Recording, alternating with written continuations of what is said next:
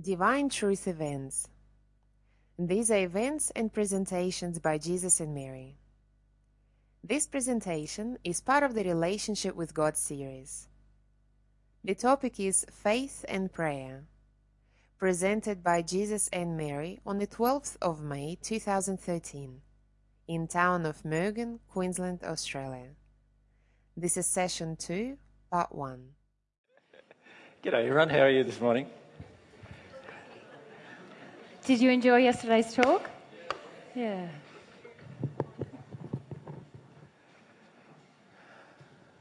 Got tapes everywhere at the moment. Apparently my beard was scraping on the sound yesterday and you could all hear it, could you? Sorry about that. Yeah. It's, not, it's not now, so should be right. Okay, um, as you can see, Mary's joining me today.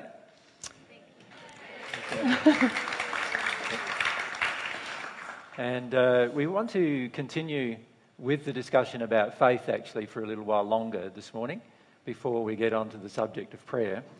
And the main reason why is we, we didn't cover everything I needed to cover yesterday about faith. So, so I wanted to introduce a few more topics to you. But before we get started, um, this is a brand new 500 gigabyte hard disk that's, that's blank. It's got nothing on it. Does anybody want it? It's a USB. Yeah, okay. Um, oh, Jenny had her hand up first, probably. Did she? Yeah.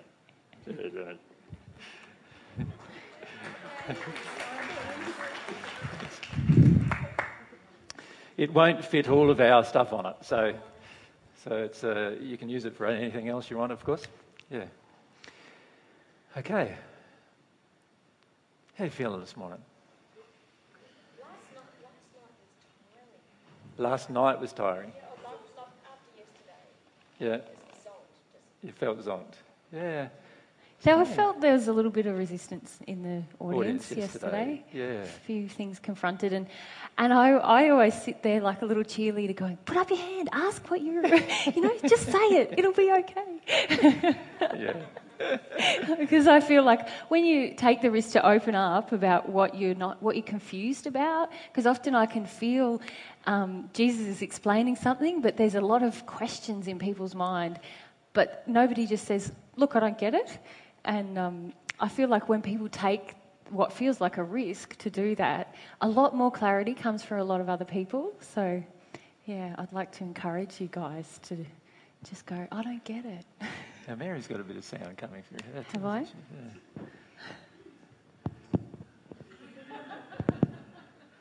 She's got no beard, so I hope not. that would be very embarrassing. If, you, if she has one, you, a bit of waxing needs to be happening, is it? Let me just uh, fix it up for you. I haven't dealt with that emotion actually. Waxing still occurs in my. Uh...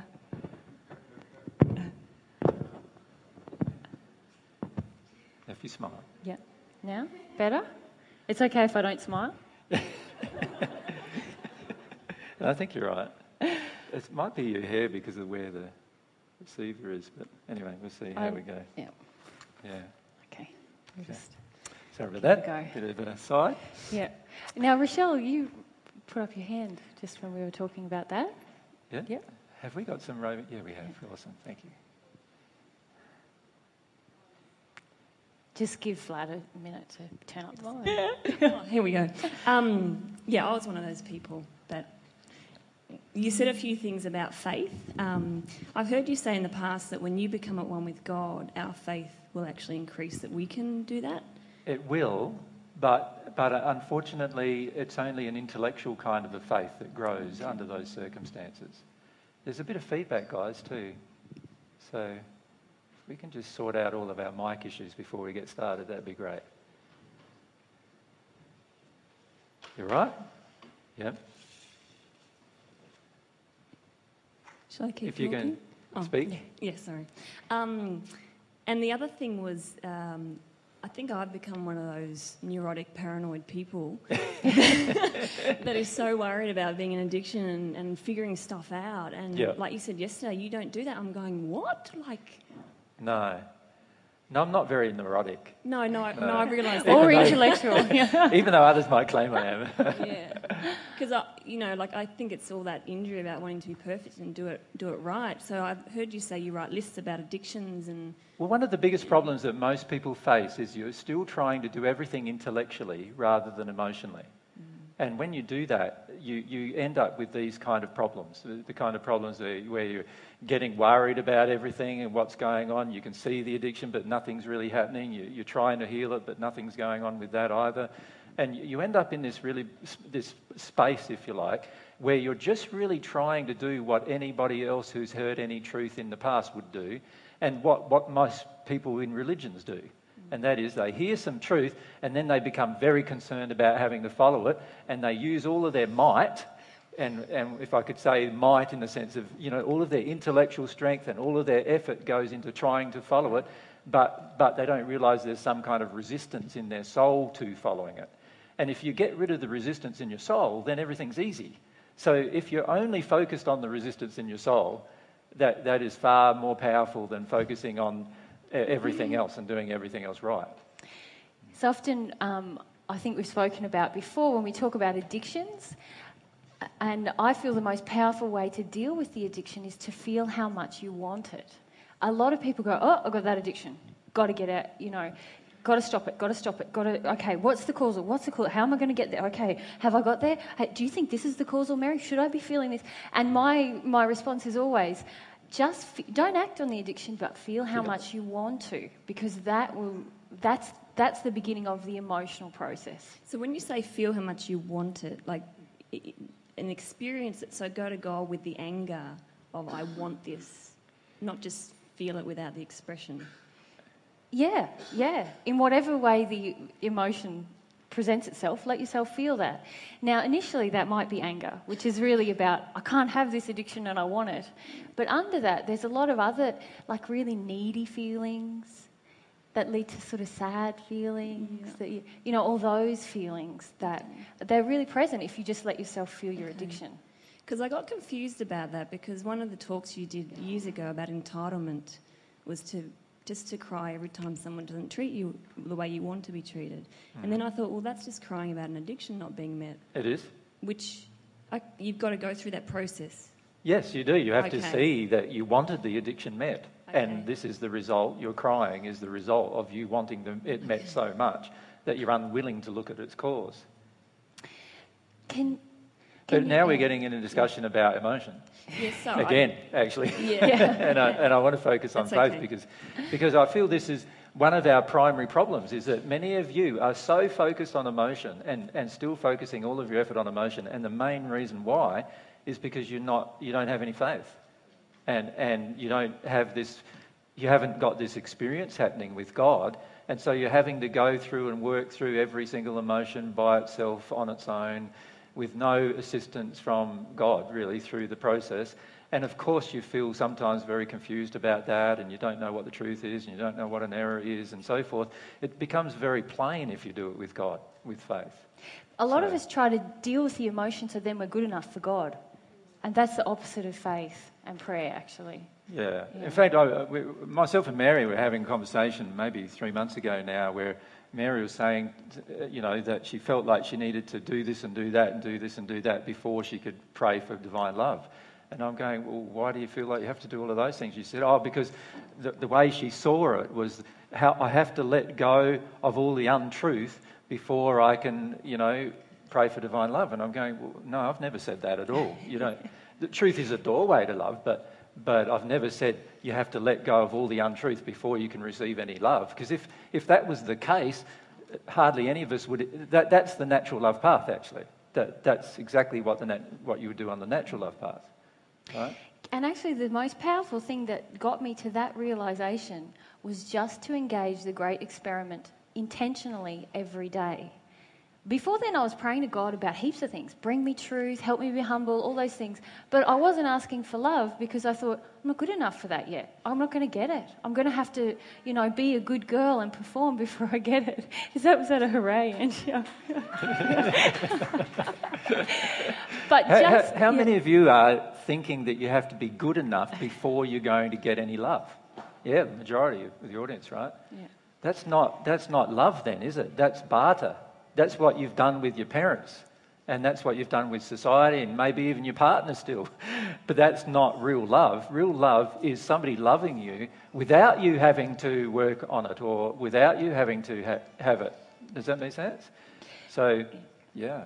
And and the thing that really like hit me with that emotion was to and this is where exactly what Jesus is saying to you, the more you talk about this stuff, it doesn't really help. If you just do the experiment every day, it like gets you like a visual visceral experience like oh i feel totally unworthy of this love now that i'm actually asking for it Yeah. and it's just so powerful to engage the experiment So this is where faith will challenge you, you see, and this is why probably what we want to do this morning is just revise some of the main points that we learnt yesterday about faith. Should we do that first?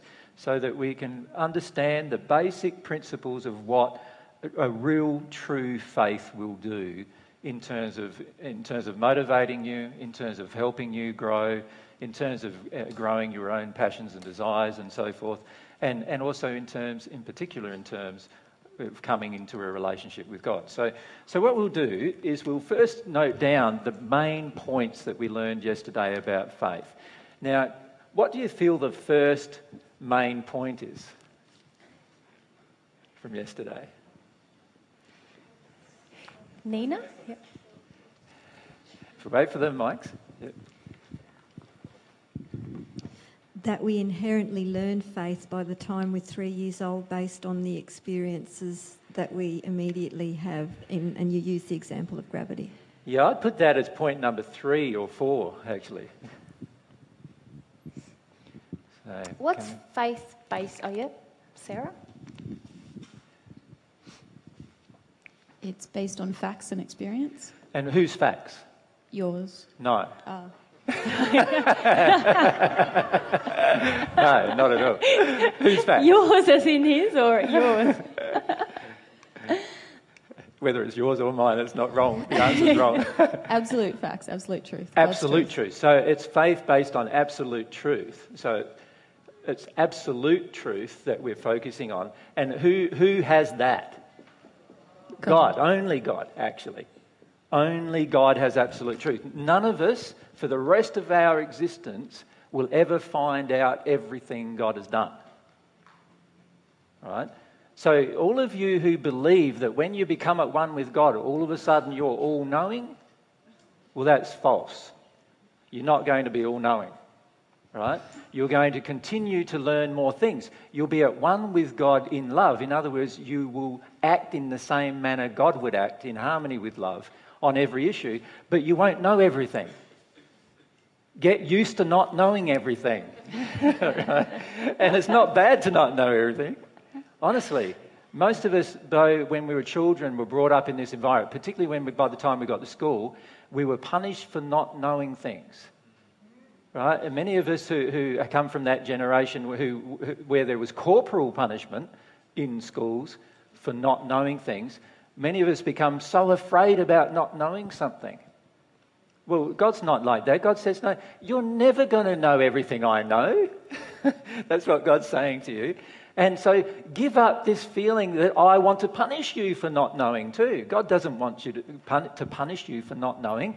God wants you to have a desire to discover.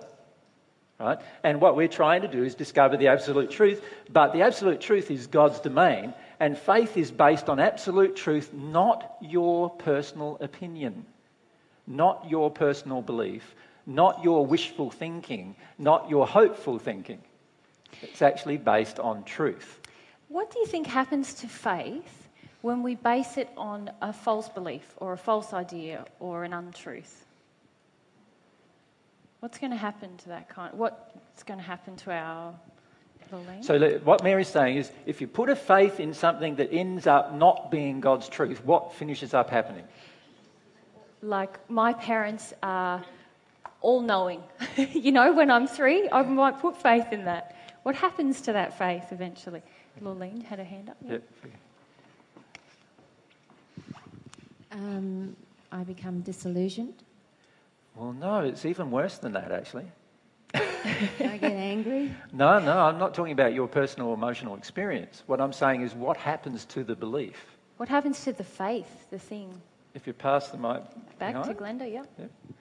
I think it becomes arrogance. Well, it does, but it, it even gets worse than that.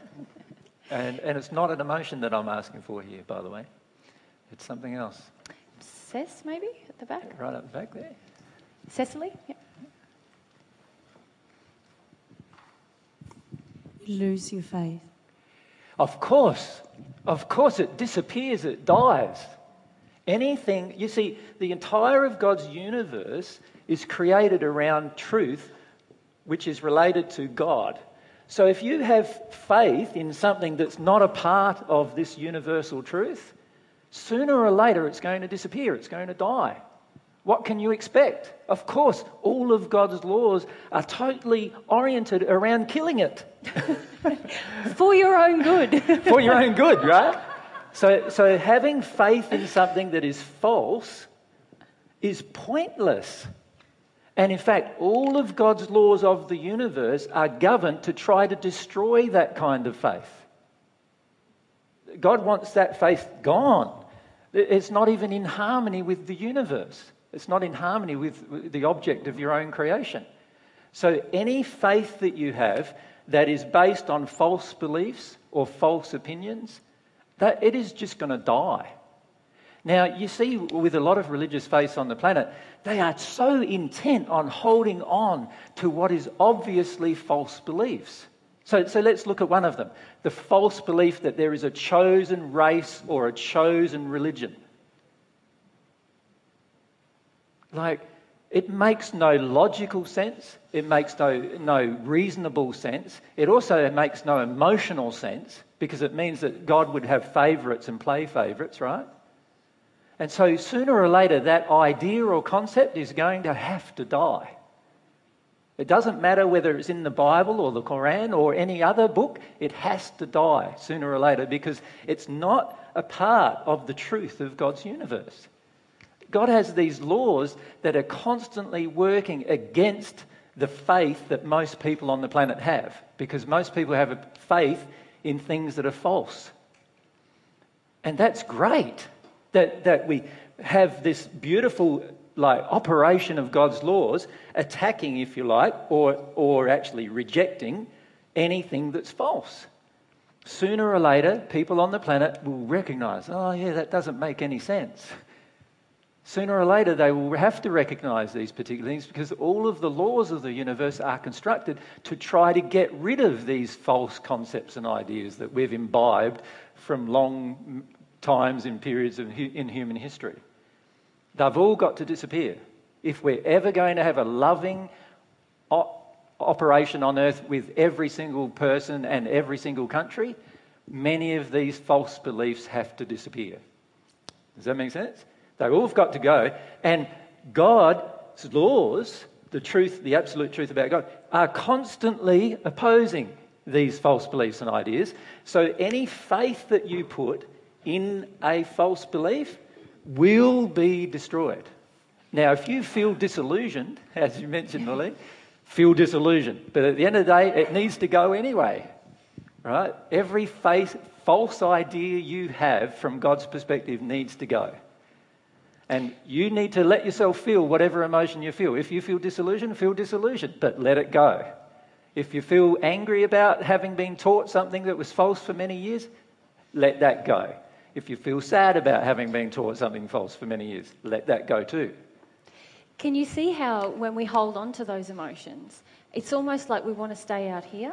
We, we want to hold on to the error that it's a bad thing, that what we had faith in proved to be not true.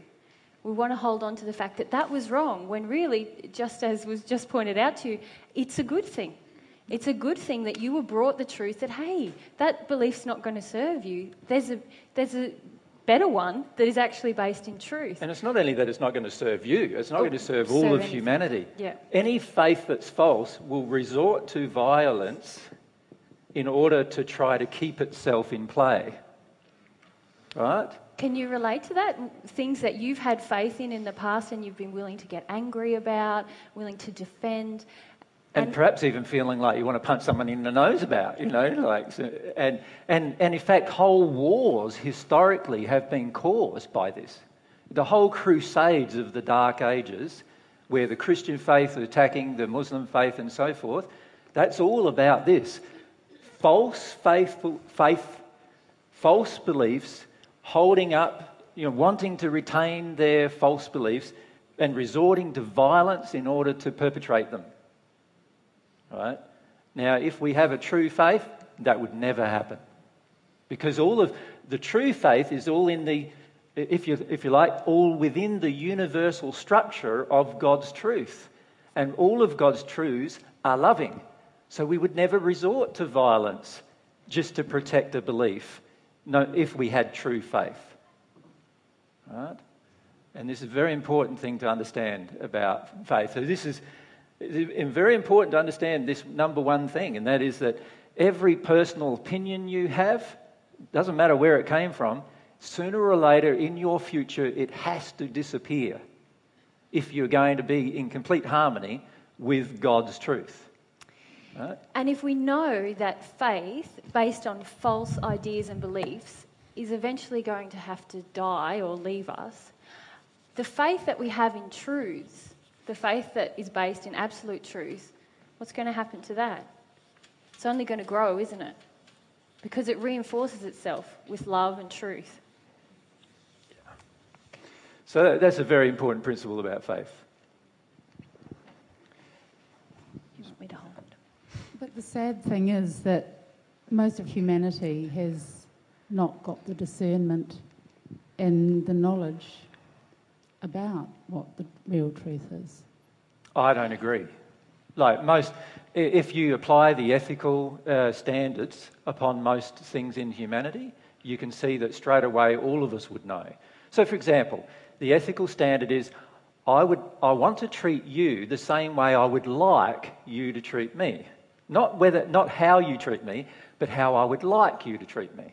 Now, if that's my standard, I would have a large degree of knowledge of truth already right? So whenever you start yelling at me, I'd go, Do I want to yell at her back? No, because her yelling at me doesn't feel very good.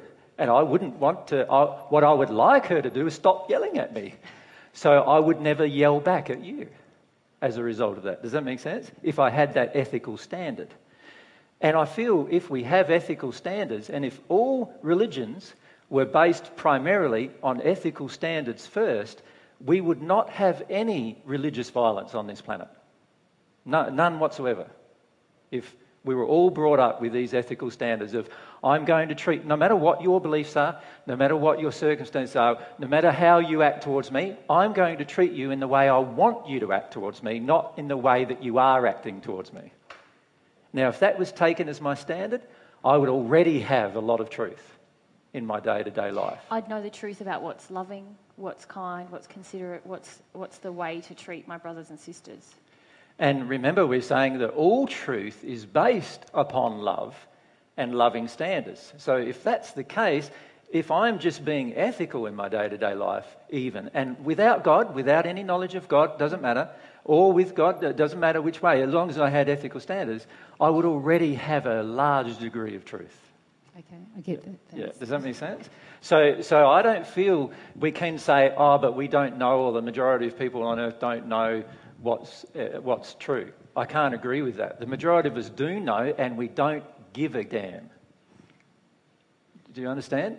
We do know how we would like to be treated, but we are willing to treat other people badly, right? Because ours is a special case. Because there's you know, some kind of, you know, we have some kind of unique circumstances.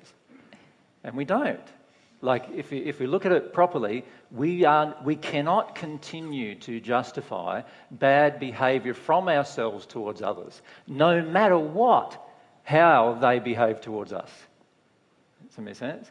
And if we continue to justify it, all we are doing is continuing the cycle of badness on the planet. So, what happens normally on this planet is that one person yells at another. So, that person yells back. And then the other person who yelled first wants to yell louder. So, he yells louder. And the other person starts going, Well, I can't yell louder than he is now. So, what I need to do is get out something like a rock or a gun or a you know, knife or a bazooka and, and, and blow him away. You know? and, and this is how wars have begun through this process of anger, rage, anger, rage, escalating into vi- violent rage. And, and none of this works. We should know this by now. We're intelligent people. We know that this escalating violence doesn't work. But if you think about your own life, in your own day to day life, how often does it happen in your family? How often does it happen when, with your own husband and wife relationship where one gets a little bit antsy, the other one escalates, and the other one escalates, and before you know it, there's, you know, either crosswords or no words for a few days, like a, a Cold War situation inside of the family.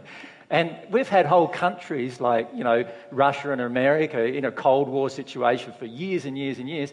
And we don't, we don't go, well, yeah, that's probably because in our own families we often revert to Cold War situations and we don't see what's really going on. And what we need to do is take more stock of ourselves, not the other person, but of ourselves. We need to be more uh, honest about our own emotional condition.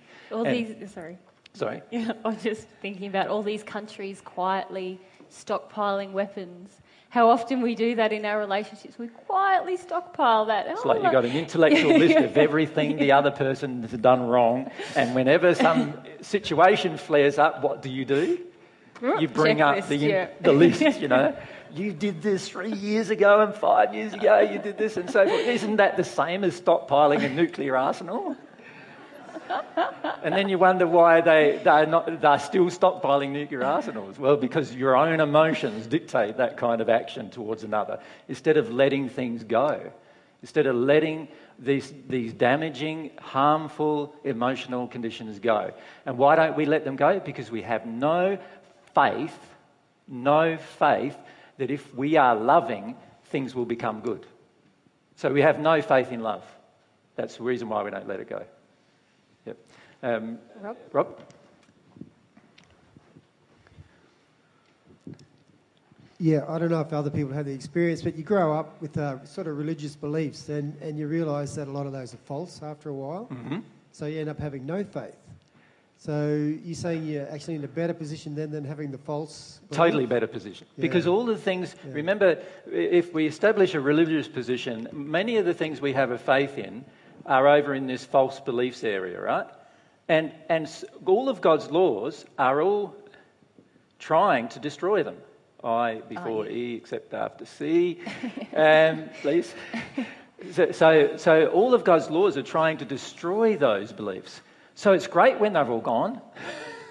Not a bad thing. And a person says, I've got no faith at all now. No, what they've often got in that place is a lot of anger and sadness right? If you let go of the anger and sadness that your faith has been destroyed, now you're, eh, you're with a blank slate and you're willing to now learn the absolute truth from God in that place. And that's a fantastic yeah. place to be. And yep. ironically, often as you let go of the anger and the grief about it, truth just seems to float. You go, oh, no, I know that thing was right and that thing was definitely wrong. Yeah. Yeah. So I would not be concerned about the sort of the destruction of faith when faith is attached to false beliefs. Because all false beliefs must be eventually destroyed if we're ever going to experience love on this planet. Any false belief we have about being loving or being unloving needs to go if we're really going to ever, as a society, change where we still honour each other's desires, we still honour each other's individuality, we still honour each other's right to make decisions and choices for their own lives, we still honour that they have different beliefs, but we're unwilling to act out of harmony with love whenever anybody is in a different place than ourselves. A different culture, different religion, different gender, different whatever, it doesn't matter, we're still going to love them and that is the most important thing that we, we need to realize. And it's the false beliefs that stop us from doing that. And that's why, in the end, God, God wants you to get rid of them. so. Lorraine. Oh, yeah, and Graham. So we'll go Lurleen and Graham. Yeah. Um, I just want to um, go. How do I say this? Um, the Eastern philosophy that I followed, I understand now is is not for me. Yep. Um, but the When you say it's not for you, is it just not for you or is it false? well, it's false that I understand. Okay. See, can you say, can, can you see even there's an unwillingness to state when things are false or true? When, when you've discovered something is false, then say it. Yeah. Not, not just say, it's not for me. That's an avoidance of a conflict with another person who believes in those things. That's what that is. Yeah, you follow me? yeah, it's So- family So, stuff. when you say, oh, the Eastern philosophies that I had before aren't for me, mm. all you're doing is expressing your fear. And your fear is, I can't say they are false. I've discovered that they're false Yeah. because other people might get challenged by that. And I'm saying, good, other people need to be challenged by that. because anything that is false, as I've just drawn up here, is completely challenged by the universal truth. And it's not my truth, it's God's truth. It's truth that God can teach us through a process. So, so any, any time we need to be firmer for this truth. We need to go, it's not just good, not good for me anymore. It's not good for the entire planet. Yeah, I guess I'm reiterating what's happened in my family. I Um, know. Yeah, um, it's because when I went down that path for 20 years, and they kept saying, "Well, what if you discover that um, um, you're wrong?" And I'll say, "Well, um, I'll be wrong." And now, like I've changed, And and, you've discovered you were wrong. yeah, and Yeah. if I say anything like what I'm saying, um, they'll they often go, "Well, you, you're so arrogant. What makes you think you know?" And then I go, "Well." I know only intellectually what you tell me because I haven't felt it except parts of it. So, no. Yeah, see, I can't agree with that. It, you only know the things you've felt. So you can hear a lot of Yeah. things from myself, and we've like we've done 900 hours of talking, so that is recorded. So that's a lot of things to hear. It does not mean that you know any of them until you feel them. When you feel them, you will not have an arrogance, but you will have a firmness for everything that you hear. When this is one thing you, you, that I feel we don't understand about love. Love is strong once it's based on truth right? If love, so called love, is not based on truth, it's weak as anything. It's weaker than the, than the weakest substance you can imagine because it, all we've got to do is throw a bit of stuff at it and it disappears, right? But love based on truth is not like that. Love based on truth stands up for itself. It's very different. Well, what I was trying to get to You know, was, right? Um, was that um, the, the love that we were taught under this Eastern philosophy Mm-hmm. was um, no violence and da da da. Yep. Um, what I understand now is it was a lot of suppression. And um, um, so the. So can I say that the love you were taught to have no violence, for example, Yeah. that is, that's a good thing, is it not? No violence is a good thing? Yeah, but uh, it was still coming out of me. But I agree. But so the problem was not the teaching, but the fact is that that teaching was not in your heart. That was the problem. So the problem with many beliefs on the planet is not necessarily the teachings themselves, but the fact that the teaching of truth, which is uh, no violence, is a divine truth. God doesn't want any violence, doesn't want us to be violent. So that's a divine truth, right? So that's a divine truth that, that we have a choice of either intellectually trying to follow or it's in our heart. I'm suggesting to you if, it, if, if you were still being violent with people, still being angry with people, and so forth, then that means it wasn't in your heart. And that's the problem. The problem is it wasn't in your heart. Now, the, the real question then is how do I get this teaching, which is the truth, into my heart? That's the real question. How do I get it there? So, no matter what philosophy I have, no matter what religious faith I have, the real question becomes if, this, if I know this teaching of my faith, whatever that my faith is, is an absolute truth of God, because it makes logical sense, it's totally scientific, and it, and it makes uh, uh, social sense as well, and all the other places where, it, where it's logical to apply it towards, and if it makes total sense to me, then, then the issue that I face personally is how do I get that teaching in my heart? That's the issue. And I'm saying to you, it's very hard to get it in your heart through your own effort. Right? The way to get it into your heart is to receive some of God's love into your heart, and then whatever is the reason why this teaching is not in your heart will be exposed, and you'll have to process some emotion about it. And you'll let go of the idea or concept that violence is justified under certain circumstances. And that will happen in your heart. Now, remember when uh, Rochelle asked the first question today, the issue is we get into our head thinking that we can practice divine truth by following what's in our head, but the reality is we can't. It can only happen by our heart being transformed. And our heart can only be transformed by two methods. One method is you using personal effort to change your heart every single moment of your life. That's one method. That's called the natural love method. The second method is you, through a relationship with God, receiving God's love into your heart, which will automatically expose all of these errors that are in your heart and release them. That's the second method. That is the method I'm recommending to you because it's the fastest method to change. Most people who are members of religions do not actually change in their heart. They change their actions without changing their heart. And so, what happens? A, an external circumstance of some kind comes up, such as somebody murders their own child, or some, some kind of very extreme circumstance like that, and immediately, because this action was not in their heart, they revert to what is in their heart instantly a justification in this case of violence.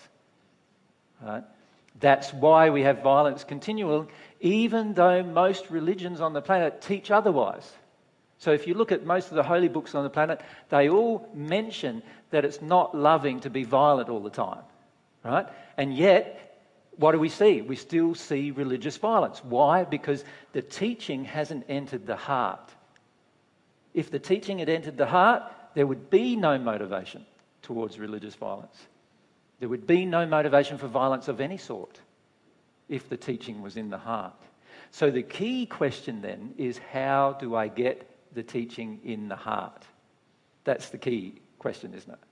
Because if we truly want to change what goes on on this planet, we are going to need to have God's truth written in our heart. Not, not on a piece of paper somewhere, not in a book somewhere, but actually written on our heart, so much so that it's an automatic thing for us to engage that particular truth. Does that make sense, Lolly?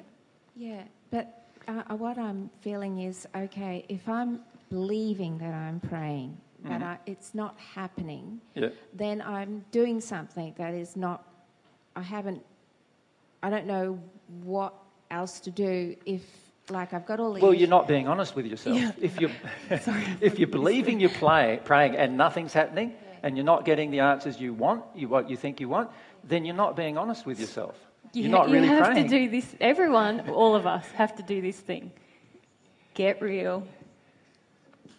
Like many of you go, many of you go. Oh, I've prayed for divine love, but I haven't received much. And then you and I and I say why, and you go, I don't know.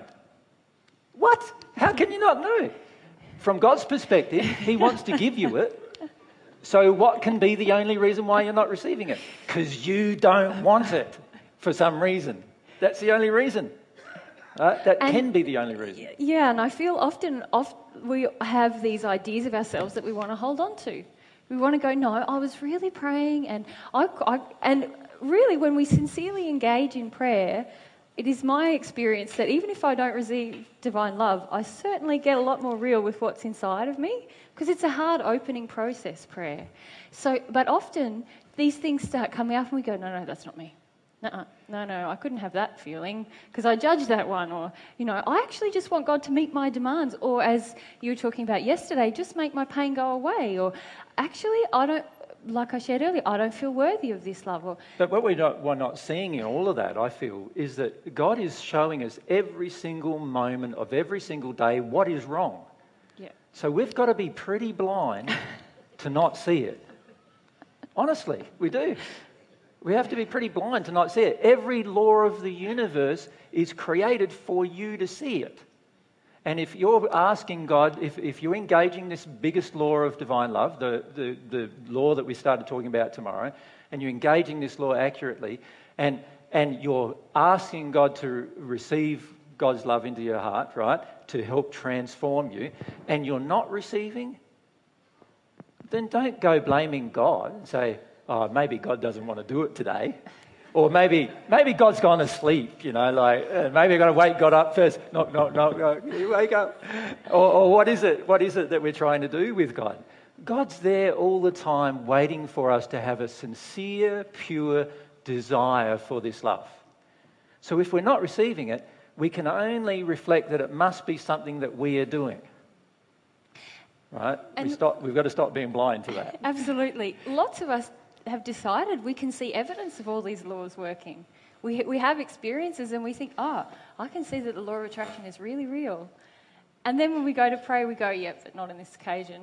I think, you what, know. I think what we need to do is raise the next issue Yeah. because it will help also solidify what we need to do with faith, right? Because it, it's really important to understand how all of this affects your day to day life. Many, many of you are getting so complicated in your internal reasoning that, that, that you're going way, way away from the simplicity of something that a child can understand with regard to their relationship with God. And so it's very important that you give up all of this intellectual reasoning in the way that you're doing it because a lot of it is driven by doubt and fear, which is the opposite of faith. So most of our intellectual reasonings are all driven by doubts and fears. So when I say God is a God of love, you say, but oh, but what about when this happened on the earth or that happened on the earth? Where was the God of love then? Well, there's your doubt and fear coming up. Feel it. Allow yourself to work your way through it. If you got raised towards God about it, let yourself process that.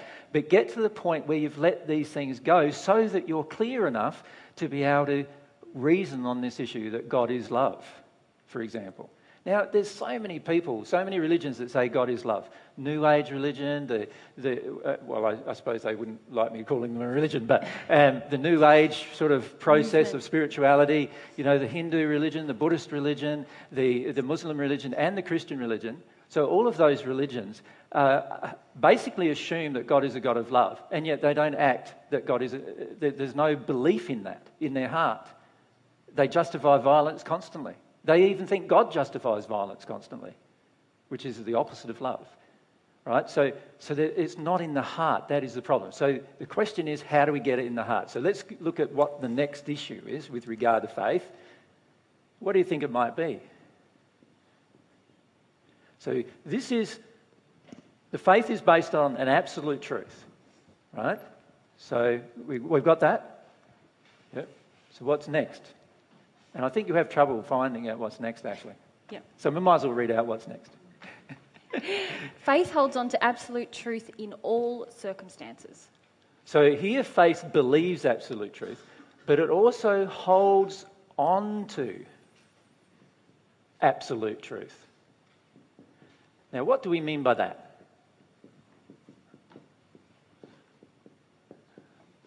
Faith recognizes that inside of yourself, you have a lot of errors. Faith recognizes that. And what it does is it says, right, obviously God is a God of love, but inside of me, sometimes I think God's not a God of love. Sometimes I think God's punishing me. Sometimes I think God's cruel. Sometimes I think, you know, and whatever, put, it, put anything after that about God that you believe that's out of harmony with love. Sometimes I think God justifies violence.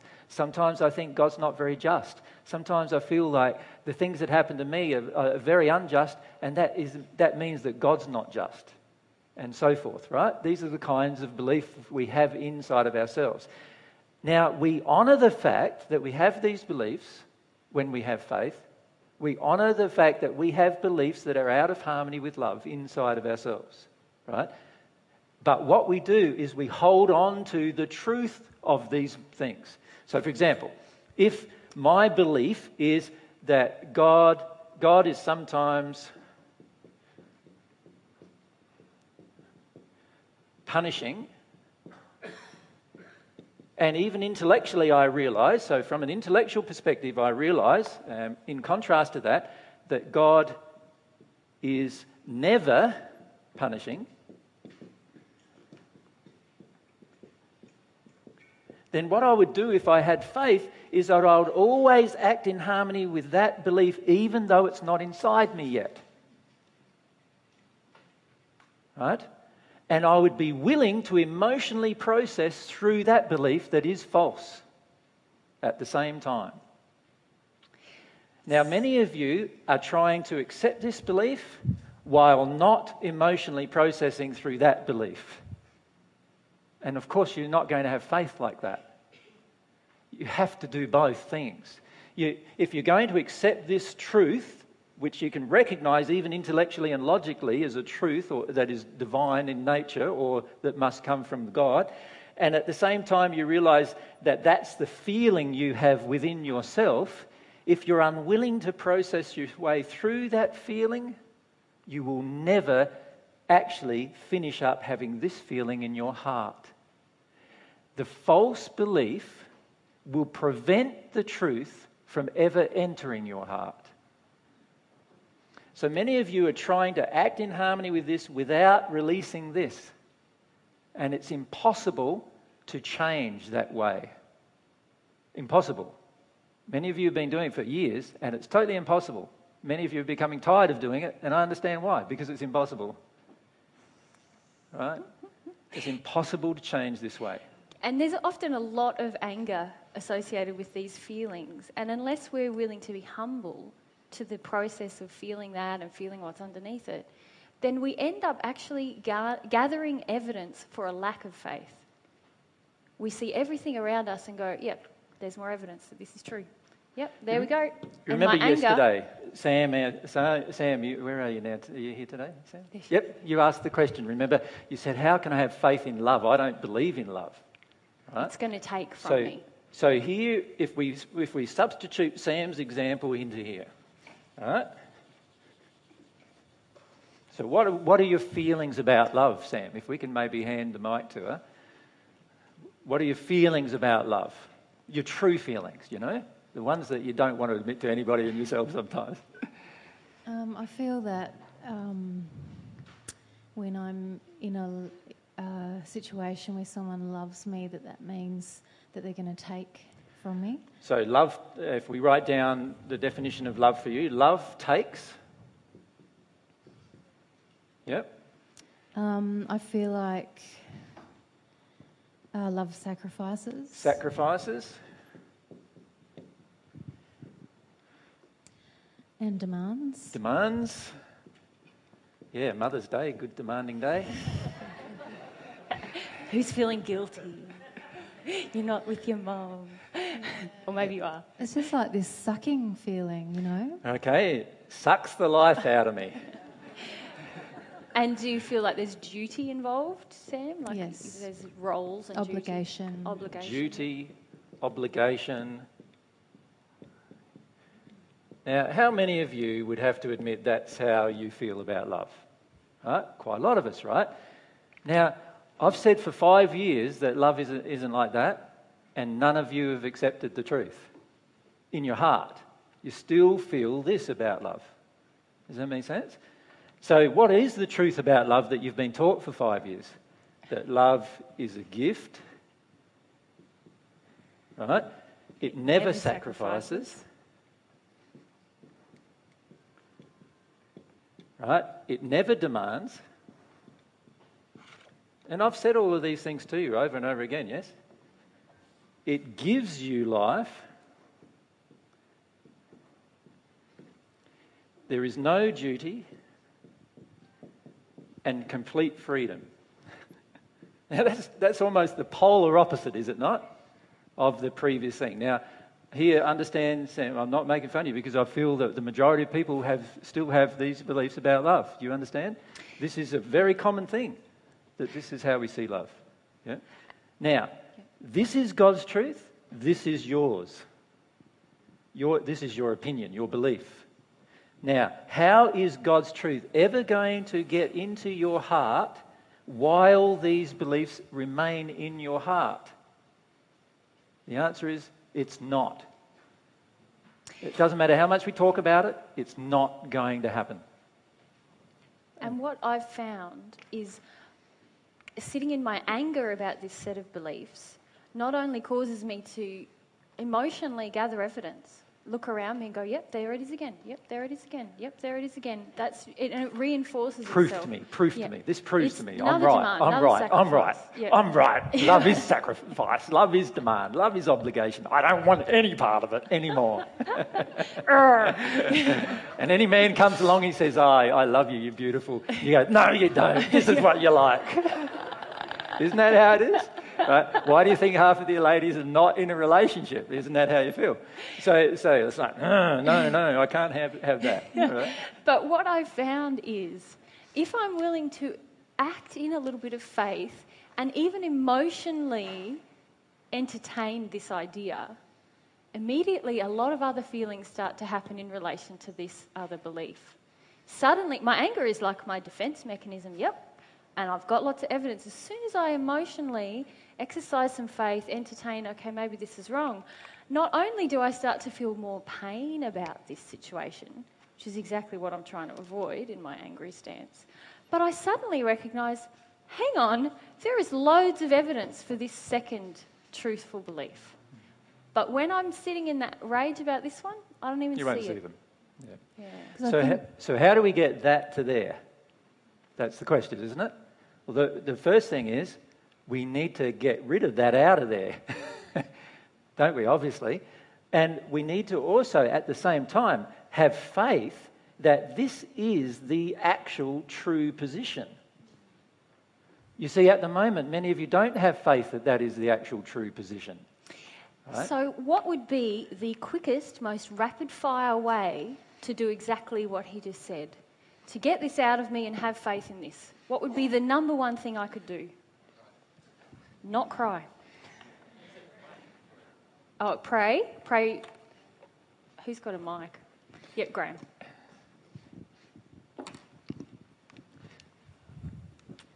Act on the second one. No. Well, how would you act on the second one? Um, don't sacrifice, don't demand. No, there's an even quicker thing you could do. Fab? Experiment. Yep, how would you experiment? I try that love is a gift and that love doesn't sacrifice in myself. And who's the best person to experiment with? God. Yep. Mm. Ask God for love. Yeah. See how it turns out. See Yeah. whether God's love takes from you or gives to you. See whether God's love demands anything from you or just is. See whether God's love sucks, sucks the life out of you or makes you feel like enlivened. And see what emotions start coming up in me as I ask and as I receive. Yep. Yeah. This is, this is in contrast to the way that lots of us have been trying, which is I'll just cry that out of me and then I'll be brave enough to ask God for love and, And I don't even right. feel most of you have been trying that, to be frank. Most of you have been trying, no, I want to keep believing that love is demanding. How dare you tell me love isn't demanding? How And dare you tell me that? I, I think it is. I think it is. Don't try to tell me something different. That's how most of us have been, right? And, and isn't that how the world generally is when we talk about love or truth or any other thing like that? Don't tell me that. That's not right, you know. And they fight for this false belief. And the reality is, most of us are still fighting for our false beliefs because this has been our experience up till now so, with so called love, right? But we haven't recognized one thing, and that is none of that is love. What we've been experiencing isn't love. If, when if we were taken from, sacrificed, we had demands made of us, it sucked the life out of us, and we had duty and obligations, none of that is love. And we're still calling it love. We still believe it's love. And that's our problem. Because if we started to see love is like this, love is a gift that never sacrifices, never demands, and we believed that was love, do you think we'd be so upset about love? Of course not, you'd be wanting it. you'd want to receive it, right? Can you see? We have to have some faith in that process that this is the true position. So faith holds on to the absolute truth. Faith does not hold on to the error. Most of you are still trying to hold on to the error. And of course, you're not going to have much faith like that. Yeah? If we have Ludi? Um, I've got some confusion about faith versus truth. Yep. Because you talk about um, faith being based on an experience, and so you have an experience, and then the truth enters you. Yeah, but it has to be a truthful experience. It can't be an error based experience. See, this is the thing where many of you started to get confused yesterday. You were thinking I was talking about one thing when I was talking about something completely different. And this is what we want to clarify today. So, if we continue to clarify what we spoke of yesterday in this manner, I'm sure it will become clear to you how experience affects your faith. But- Right? Can I carry on? Far right? Uh, um, it seems like you need to, to take a leap of faith in order to get the experience. You get do. That's the, bo- that's the point of faith. Well, this is why I don't But you take a leap of faith in the truth that you know at this point in time. This is how I feel about it is that in order to grow faith, I have to experiment. So in that moment, there's not, on this issue, there's not faith in me about this. I'm experimenting with it. That allows me to have an experience which grows my faith. But this second point that we're talking about is that some of us have had experiences which have grown our faith in certain truths, but then we don't want to act in harmony with them, and so our faith can never grow. Does that make sense? The, the, um, But, but, but, but, but, but, the, the, but sorry. What's the problem? T- tell me the emotional problem. You, you feel faithless. oh, I've got complete confusion. Okay, now what's your primary problem that we've always discussed with you? Whenever you go into confusion, what do you do? Um, I, my brain stops working Exactly. Why does this happen? because of the spirit. You've got a clever. Like, Luli, by the way, is a brain scientist, basically, and her brain stops working when she gets confused. Right. She's not used to being confused. So why does this happen? You're not used to being confused. Yeah. But, but what happens when you get confused? What emotionally happens? Oh, I start to panic. Yes. So what's starting to happen now is fear starts coming up in you. What does fear do? Well, that's what shuts down my brain, right? Fear shuts down everything. It shuts down your ears, your eyes, everything. It shuts down everything. It's terrible, terrible response. And, and the reason why is because it, you know, it has certain psychological effects on us as well, fear. And so what happens is we, we hear something, we hear something, and then as, the, then as the confusion grows, which is the real emotion that you feel, the confusion grows. Instead of just sitting with what being presented with and pondering about it, you want to understand it right now. Why do you have to understand it right now? What happened in your childhood? Yeah. So you have to understand it right now. Because right now means that now you're clever, now you're good, now you're daddy's girl again, right? Right? All these right now things. You don't have to understand it right now. What we're presenting here, you, you, God, God's okay with you not understanding it for the next 10 years. But you're not.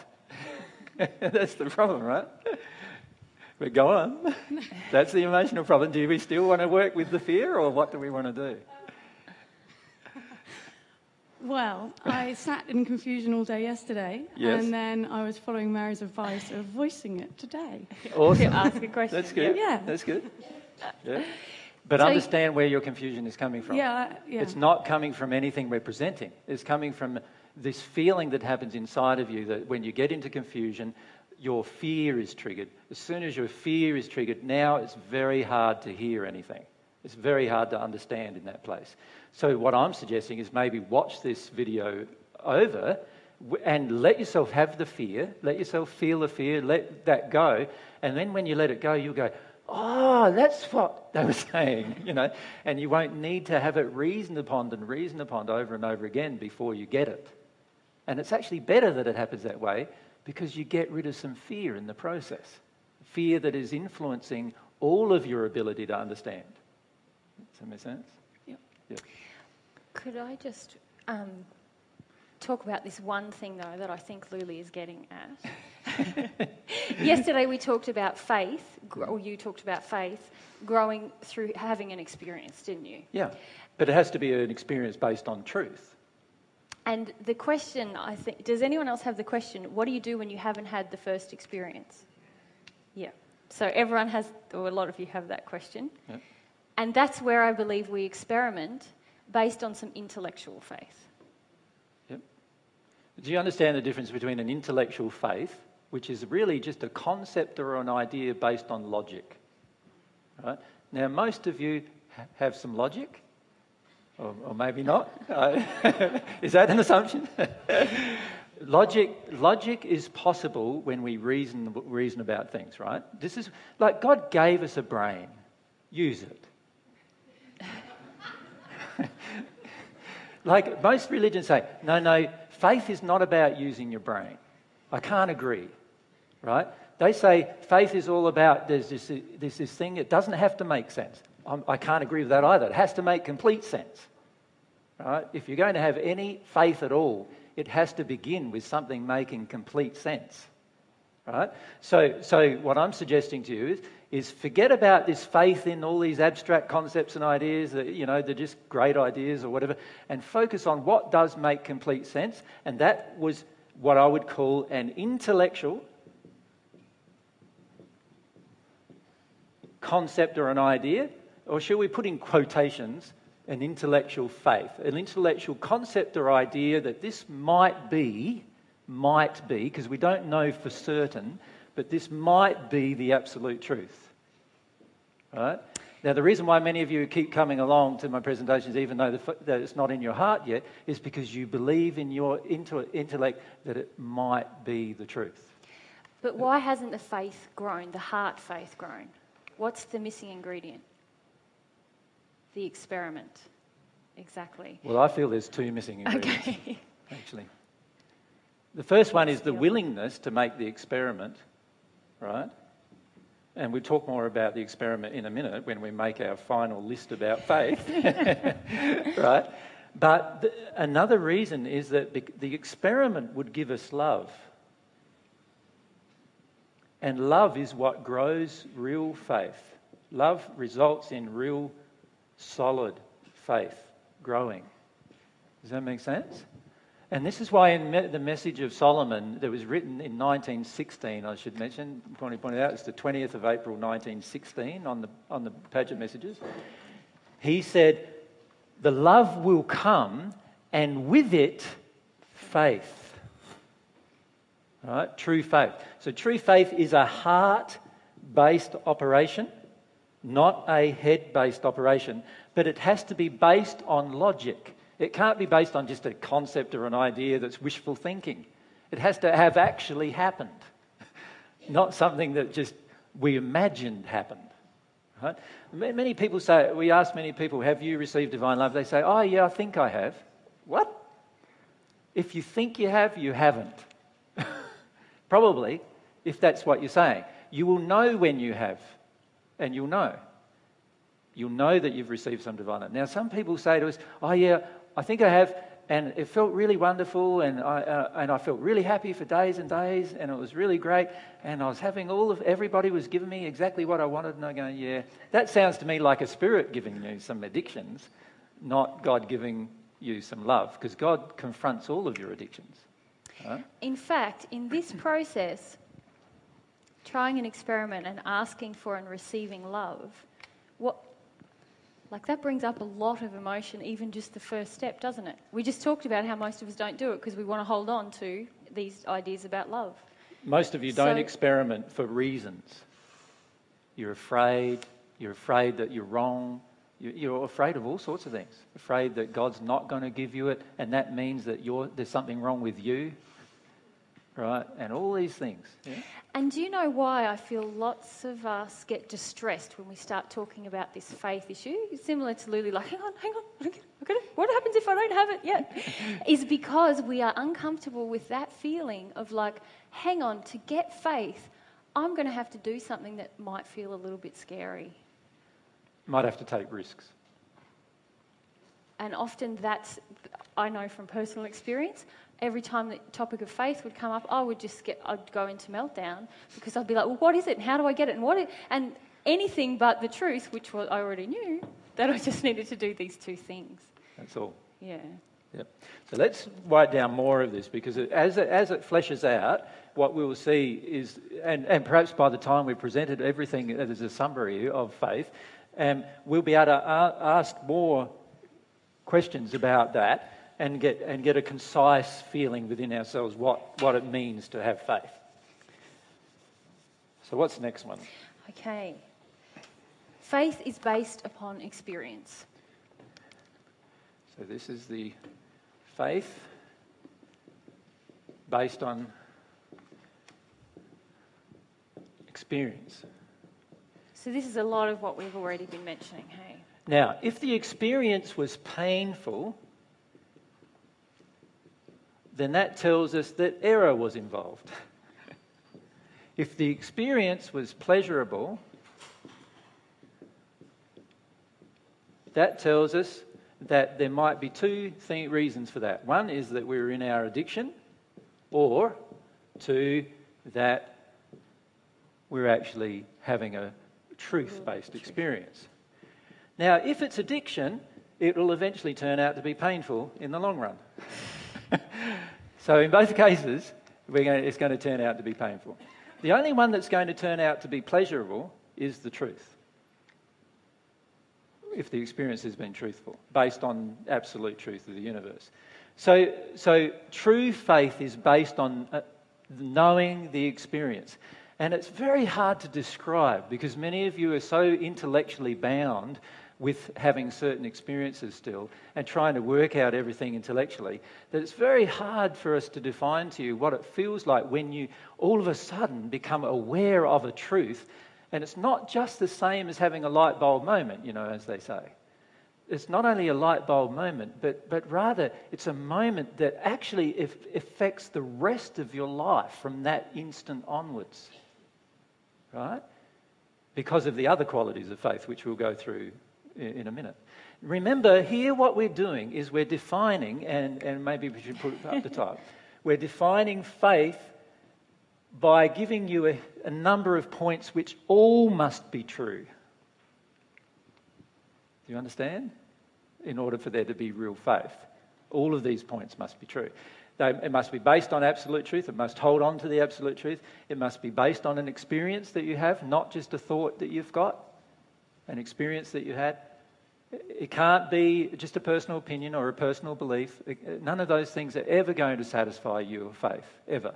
That's why a lot of religions have so much difficulty with this. You know, they say, "Oh, we have faith that Jesus' blood sacrifice gives us a relationship with God." How many Christians actually feel that?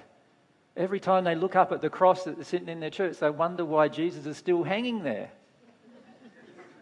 Wouldn't you wonder why I'm still hanging there? Like, like, like I go and I go, yeah, there's a person who is hung up on sacrifice, literally.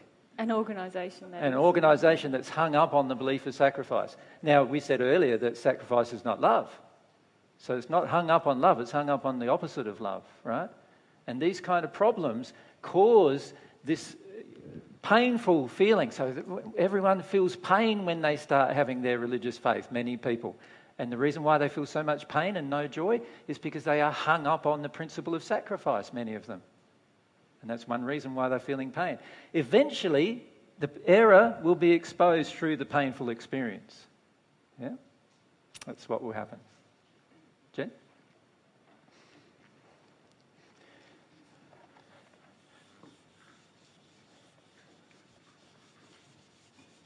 Is it true then that the experience then you you feel like you grow and that you have clarity or a surety on an issue? You do, but it's even bigger than that in that it affects you for the rest of your life without you having to think about it again.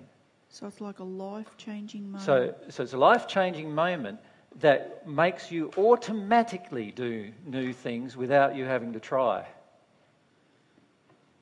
Right? It feels like to step out in faith, there's like a fog, and then when you actually get, hit the mark, it's like that fog lifts and there's a sense of, of like a firmer foundation. I agree. Faith, faith in the end will lead to a firmer foundation.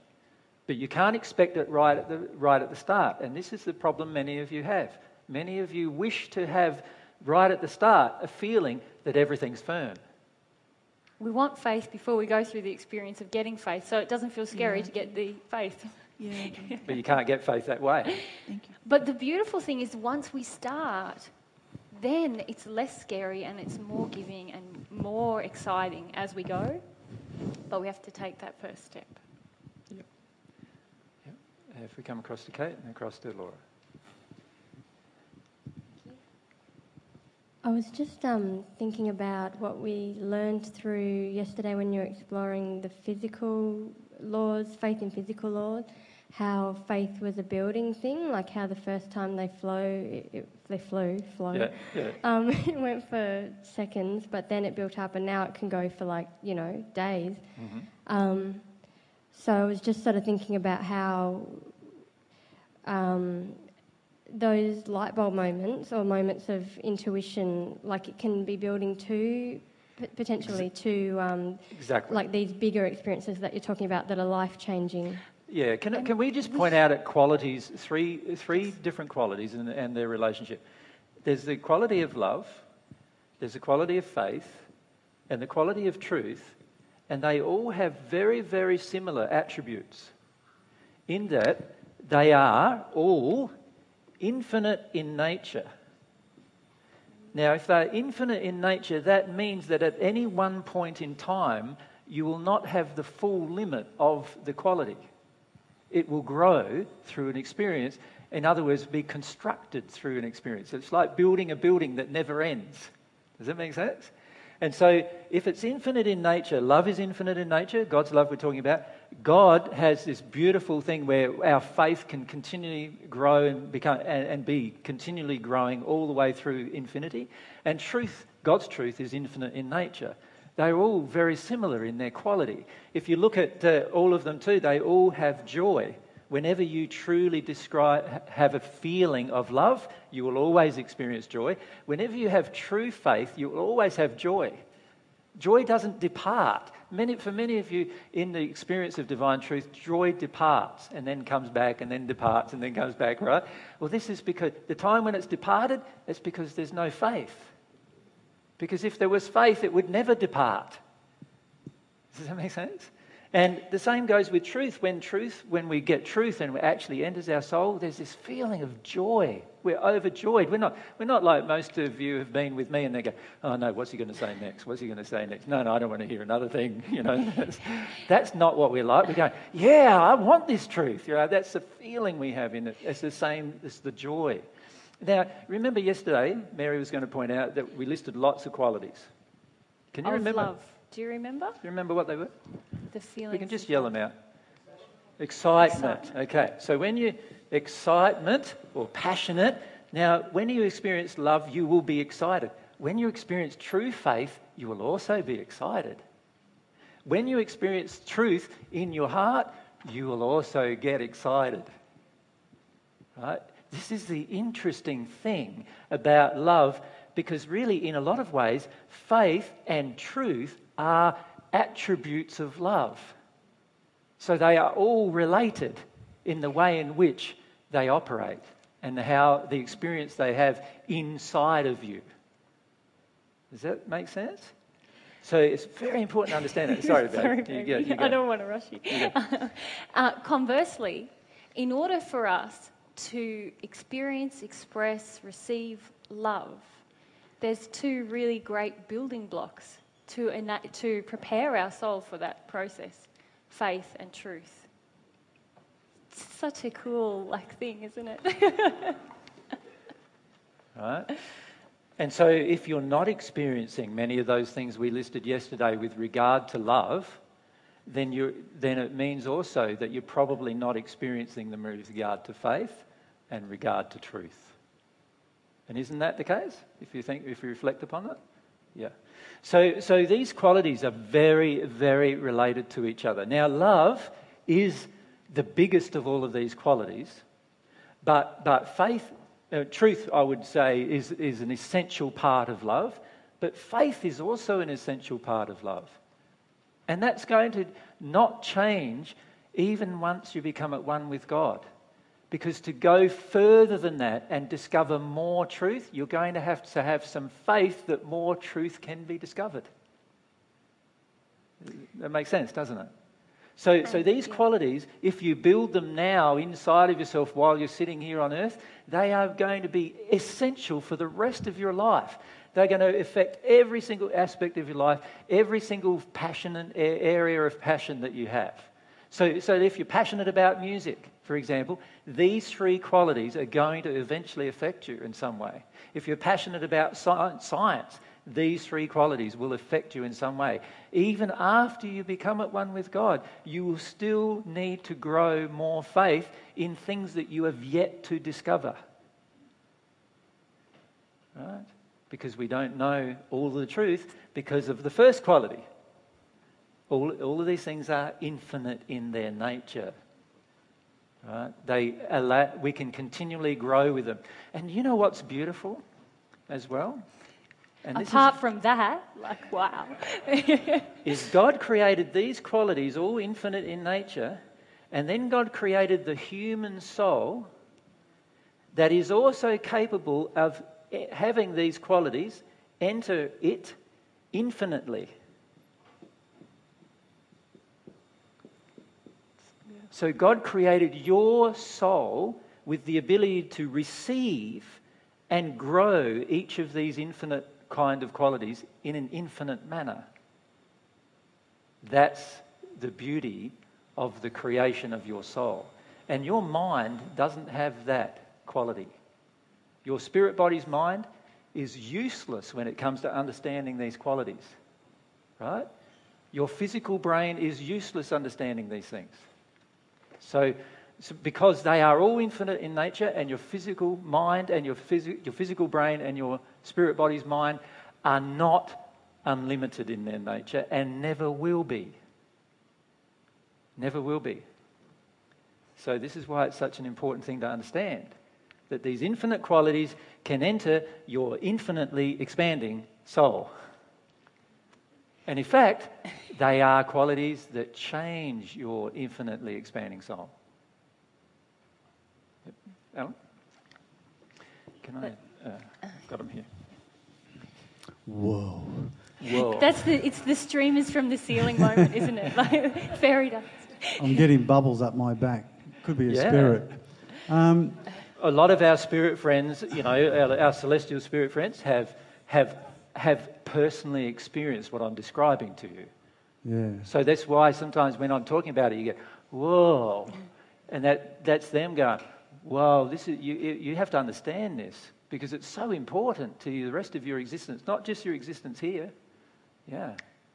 Oh, thanks, guys. Um, a question I have, um, a topic of interest. A couple of weeks ago, you mentioned on a, a video on the, through the healing group that Christians, a lot of people in certain religions, I think it was Christians you mentioned, are developed more in love than what we are currently. Yes, I agree.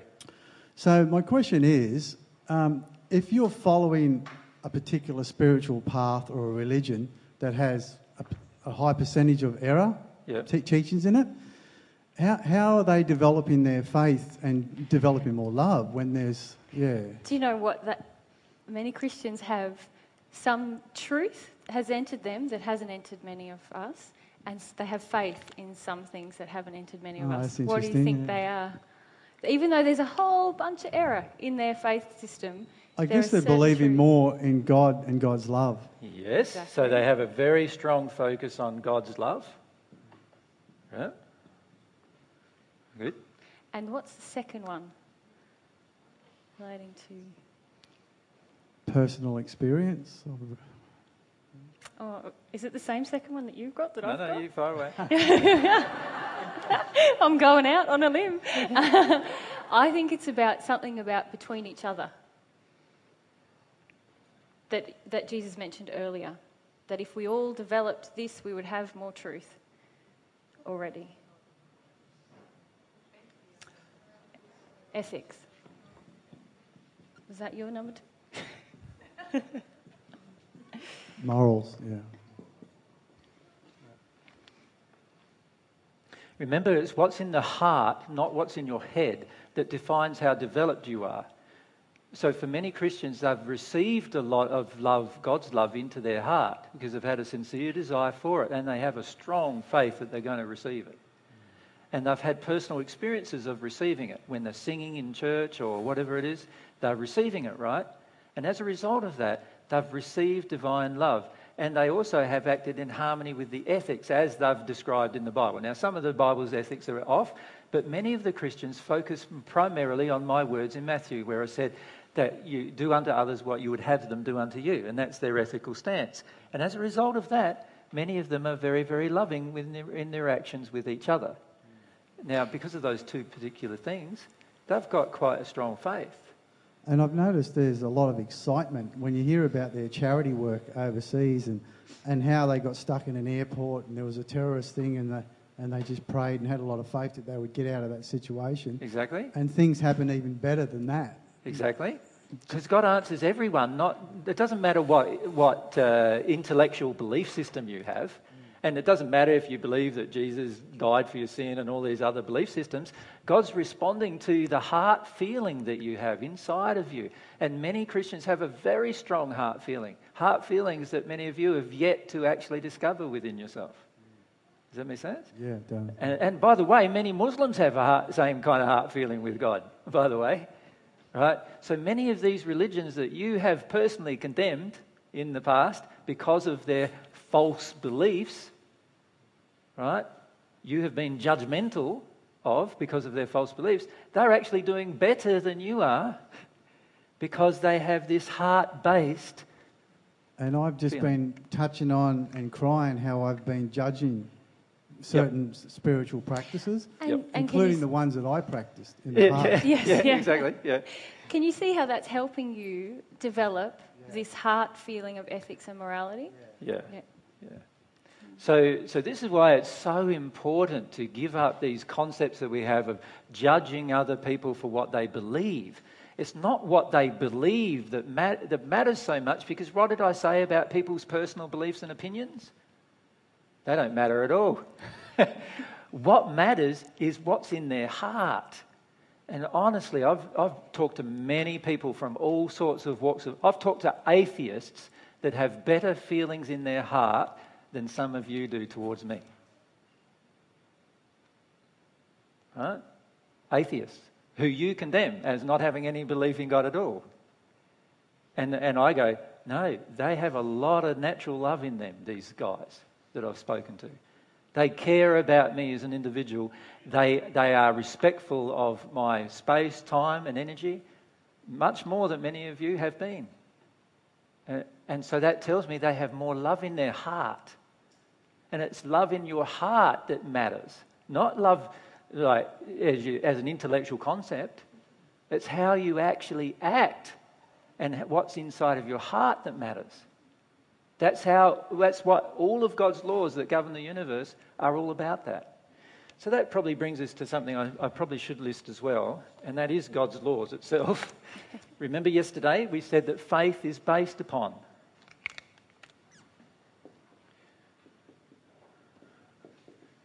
Is based upon universal law, which is all, I'm talking now about God's laws, which are all truth and all loving. All right? Okay. Now there's some more that we, you want to. Yep, number five. Five? Um, faith comes when divine love comes, which you've already mentioned a little.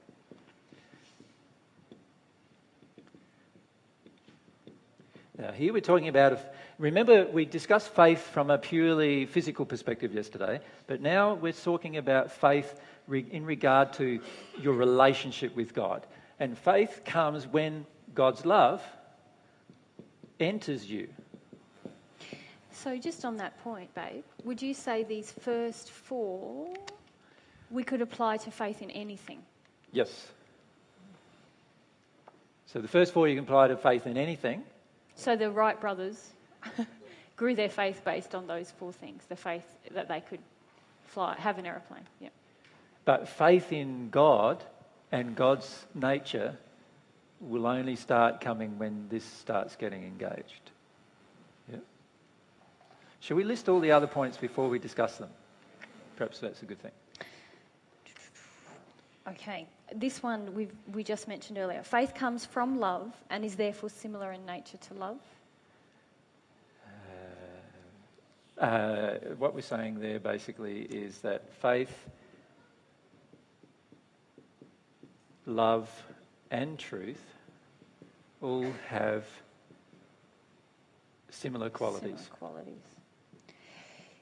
And we've written here in our notes. Uh, Qualities. Without truth, neither love nor faith can exist. So truth is always this building block or and this is where when we don't have any faith yet through experience, if we have some intellectual faith in truth that we've heard and test it in an experiment, we grow faith. Mm-hmm. Yeah. And it can never be stagnant is something that um, you wanted to mention, uh, probably related to that. Yeah. Same as truth. Uh, same And, as and particularly rather. one quality is the infinite nature, right? And that means that you are never going to stop. You're never going to stagnate. So a faith that stagnates, and many religious, uh, um, many religions experience this on earth, where a person initially, when they become involved in their religion, they feel a lot of excitement and passion, and they get involved in their religion, and they really going well. And then after five years or ten years of that, in, the passion slows down, and eventually it comes to a grinding halt. Now that's an indication that now the faith has not grown infinitely, and therefore there must be errors involved in that particular faith. That's- Otherwise, it would continue growing. Yep. That's those laws that we talked about earlier with the big circle and the little circle beginning to work on the faith, trying to expose the error. It stops, and there's other things then start to get triggered and confronted. Yep. Okay. Are you listening just the bold ones here? aren't you? Yes, I am. Yep. Uh, faith leads us to act. Okay. Faith creates actions.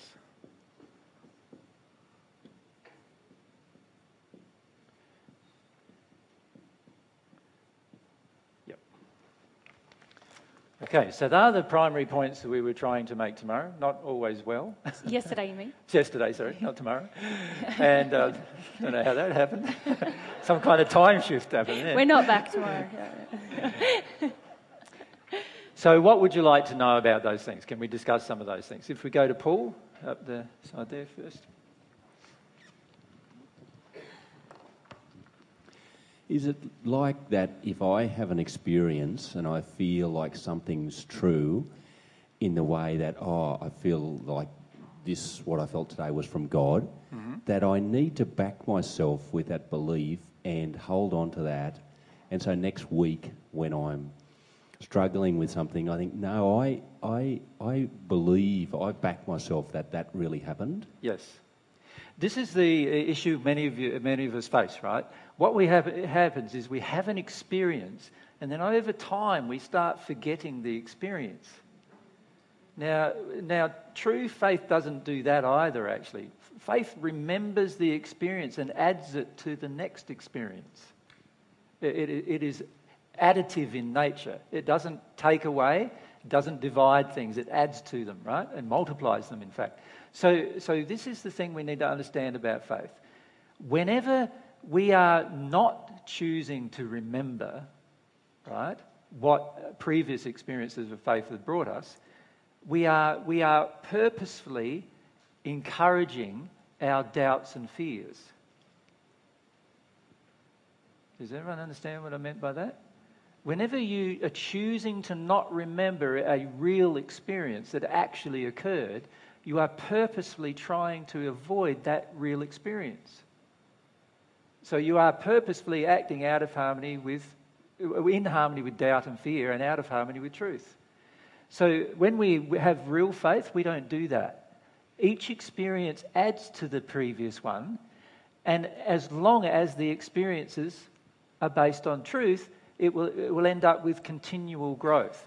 If we're becoming stagnant, then we're already it's already telling us, oh, I've not got continual growth. So, so therefore, there's something false in this belief. There's something false in the way that I'm acting or feeling that I need to discover. And prayer will help you discover it easy enough. God's universe is already trying to expose it to you. Right? But yes, you're right, Paul. Unless you remember these things, you will often. It's, what I see people often doing is they almost take every one of these experiences as a as a um, an isolated an event. isolated event. Yes, is the word I'm looking for. Yeah. And it's like tru- developing that trust in myself. Yes, well, that's a part of what God's trying to Is teach it you. trust in yourself? It's like um, believing that that it's real for myself. Yeah, but Yeah. but you will believe it's real if you had the experience. Yeah, but I mightn't tomorrow. That's the problem, isn't it? The problem is that we forget the experience. And we, we need to not forget our experiences. Yeah? And I feel it's sort of, it's not really growing a faith in myself. It's growing a faith in the truth that it was- was exposed to me through the experience. Can you see the difference in those See, I, I don't know if I agree with Mary No, on that okay. subject. Yeah. Yeah, go. Because, uh, because uh, the, the beautiful thing about God's love and God's truth and faith is it not only causes you to trust God more, but it also finishes up causing you to trust yourself more as a creation of God. Does that make sense? So I sort of see the two not as isolated events. I see the trust in God growing, and also, if, if this is a universal truth, then the trust in yourself will also grow. Not in an arrogant way, but rather in a recognition of all of your beautiful qualities and, and abilities, and you're, you're purposely now engaging a trust in yourself to, to deliver them, to, to give them to others. Right? So I feel that it is both things. Does that make sense? Awesome. I'm not Um, strong on the faith in myself, so. So Mary's one of Mary's emotional injuries is she's not uh, happy with herself very frequently at this point I'd like to believe, like, grow my faith in God and God's love, but perhaps not so much in me. Yeah, whereas, whereas I feel you will be forced into, if you engage this everlasting process, you'll be forced into eventually accepting God's opinion of you. And what's God's opinion of you? God says, You are the most powerful and best of all of my creations. That's God's opinion of you. So eventually you'll come to the thing, point, if you're having the same opinion of God as of yourself and of everyone else, of course, you would go, I am God's most beautiful and powerful creation. You see? So, can you see that for that to occur, there has to be a growth in trust of yourself? Do you, do you follow me? Could I ask a clarifier on that one? Mhm. Is that different to having a trust in my own opinions? I think that's what I was. Uh, Very different. Yes. Because as I said earlier, our opinions are completely untrustworthy. right? So if I go, I'm backing myself on this one and it's just an opinion, then I'm going to get in trouble. Whereas if I back myself on, hey, I had an experience that showed me something about me and God, Yep. then I can have faith in that. But the beauty even of having the opinion and holding on to an opinion is eventually, if you keep the process going, the opinion that's false will be exposed anyway. So, so even if you had a false opinion, uh, sooner or later, truth will expose it as false, and eventually you're going to have to let it go. So I don't even see any problem with that, right? To see from God's perspective, we are growing eternally. So if you think about it from God's perspective, all of us right now are making mistakes. Even the most perfect of us is making a mistake from God's perspective, right? In the sense of a mistake in knowledge. But from God's perspective, mistakes are really not mistakes in knowledge because God, God acknowledges that these things are just growth. From God's perspective, the real mistake is every time we act out of harmony with love. That's the real mistake. Does that make sense? The real mis- uh, the only time from God's perspective that you can really make a mistake is when you act out of harmony with love.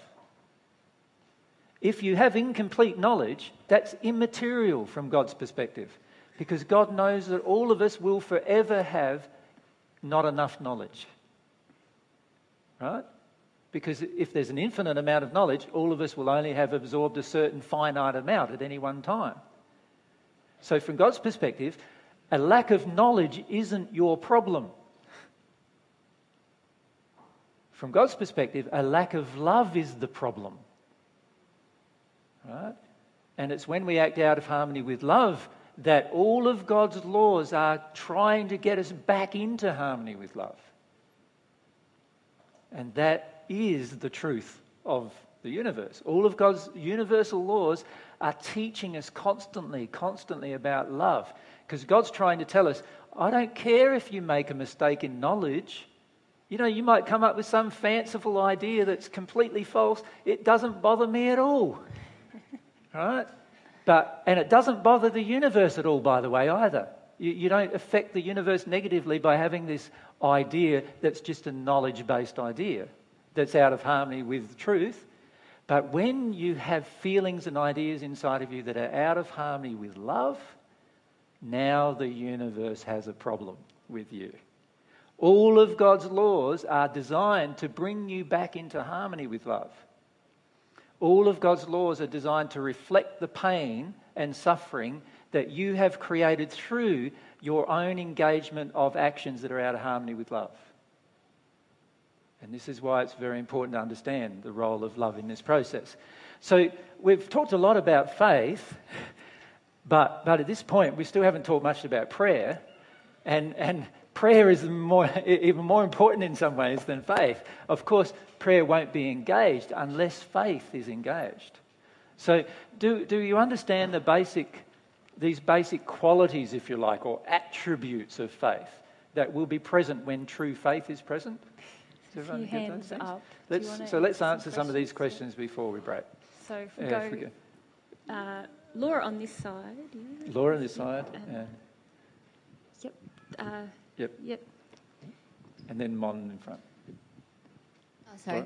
Um, when you were saying with all of God's universe how it pushes on the small circle of the false belief, yeah. in that example, yep. Um, I've gathered a lot of um, facts that that false belief is not true, and I thought that I didn't want to let go of the false belief because what I was getting from it.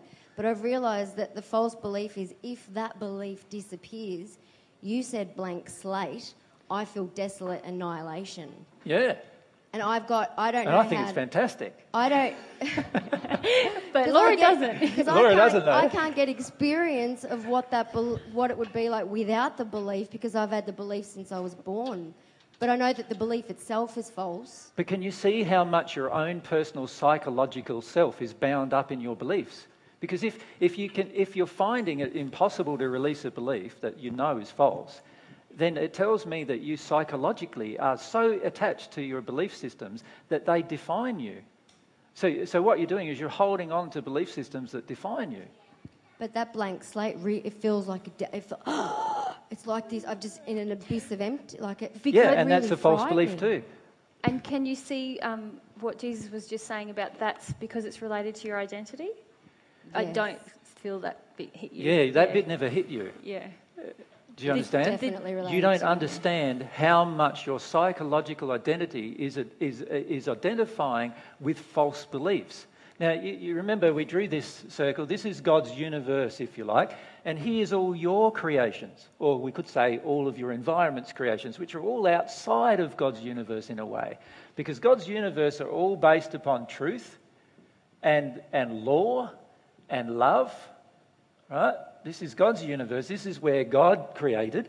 This is where you created. Right? Or you could say your parents created if you grew up in an environment. And this is all to do with false, error, and so forth. But unfortunately, many of us have become psychologically attached to that. We've become so attached to that that we think giving that up is a major drama. Well, I was saying, I, I, feel like all, like every ounce of my will has been invested in in this false belief, making wanting it to be real. I agree. But to let it go, that, I, I don't know where else I'd be. Well, see, if you had faith, you would let it go unhesitatingly. And do I need the faith there before I can trust that there's like developing or there'll be a Laura, period? stop, stop, stop. You haven't heard what I just said. And, and uh, uh, this is what we do. We go, but, but, but, but, but, but, but, but, but, but, but. And, this, and all, it, all it is is this psyche, if you could say, this, this impression that you have of yourself. A lot of people call that the ego, do they not? Right?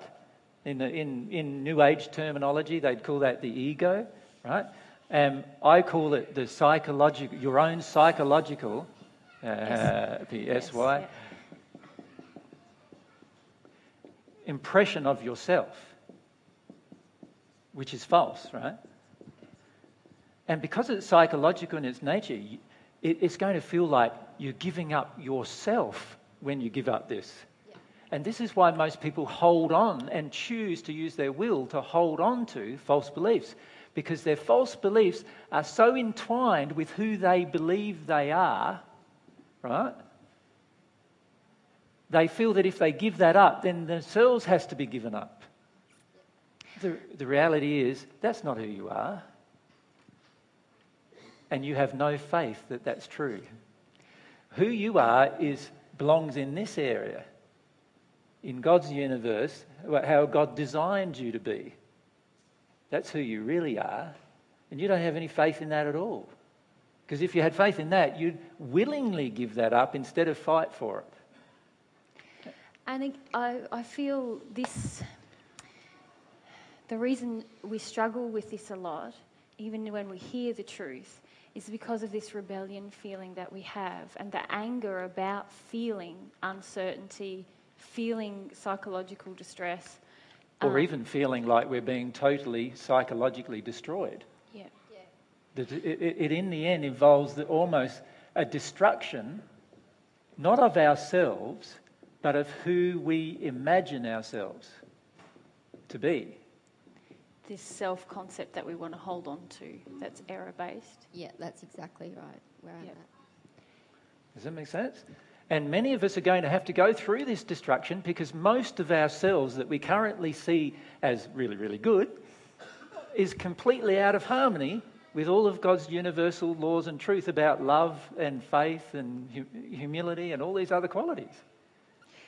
And uh, Laura, you said about, well, what about how do I how do I have the faith to do the thing? Oh, and and again, I terror and that feel bit. it's about Experiment.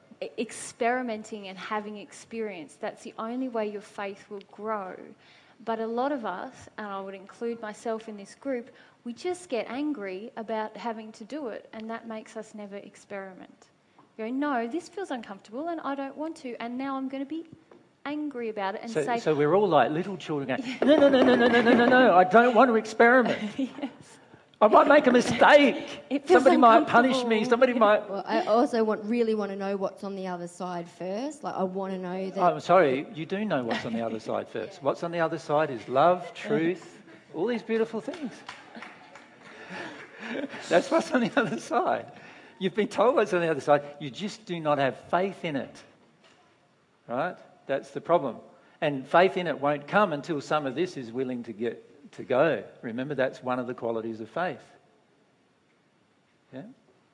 So, very important to understand that. Now, who was next? Uh, yep, far away. Oh, um, I, I just wanted to ask about the love. I- Are you saying that, because you're talking about divine love Yes. is infinite and we can receive infinitely God's love? Yes. Can you just hold the mic a little closer to your mouth? Because Yeah, it, it's that's a bit muffled, yeah. Um, do we, do I also, and you and all of us have an, infi- an infinite capacity to grow our natural love and to give love? Well, not without divine love, no. The way God's made our soul is quite simple, and that is here's our human soul in its original design. That, that is the normal way we would be, if you like.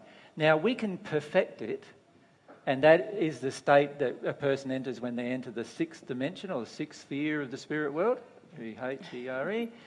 And And that is our soul, if you like. Now remember, we've got two halves, so we're one half of the soul, perfected in natural love.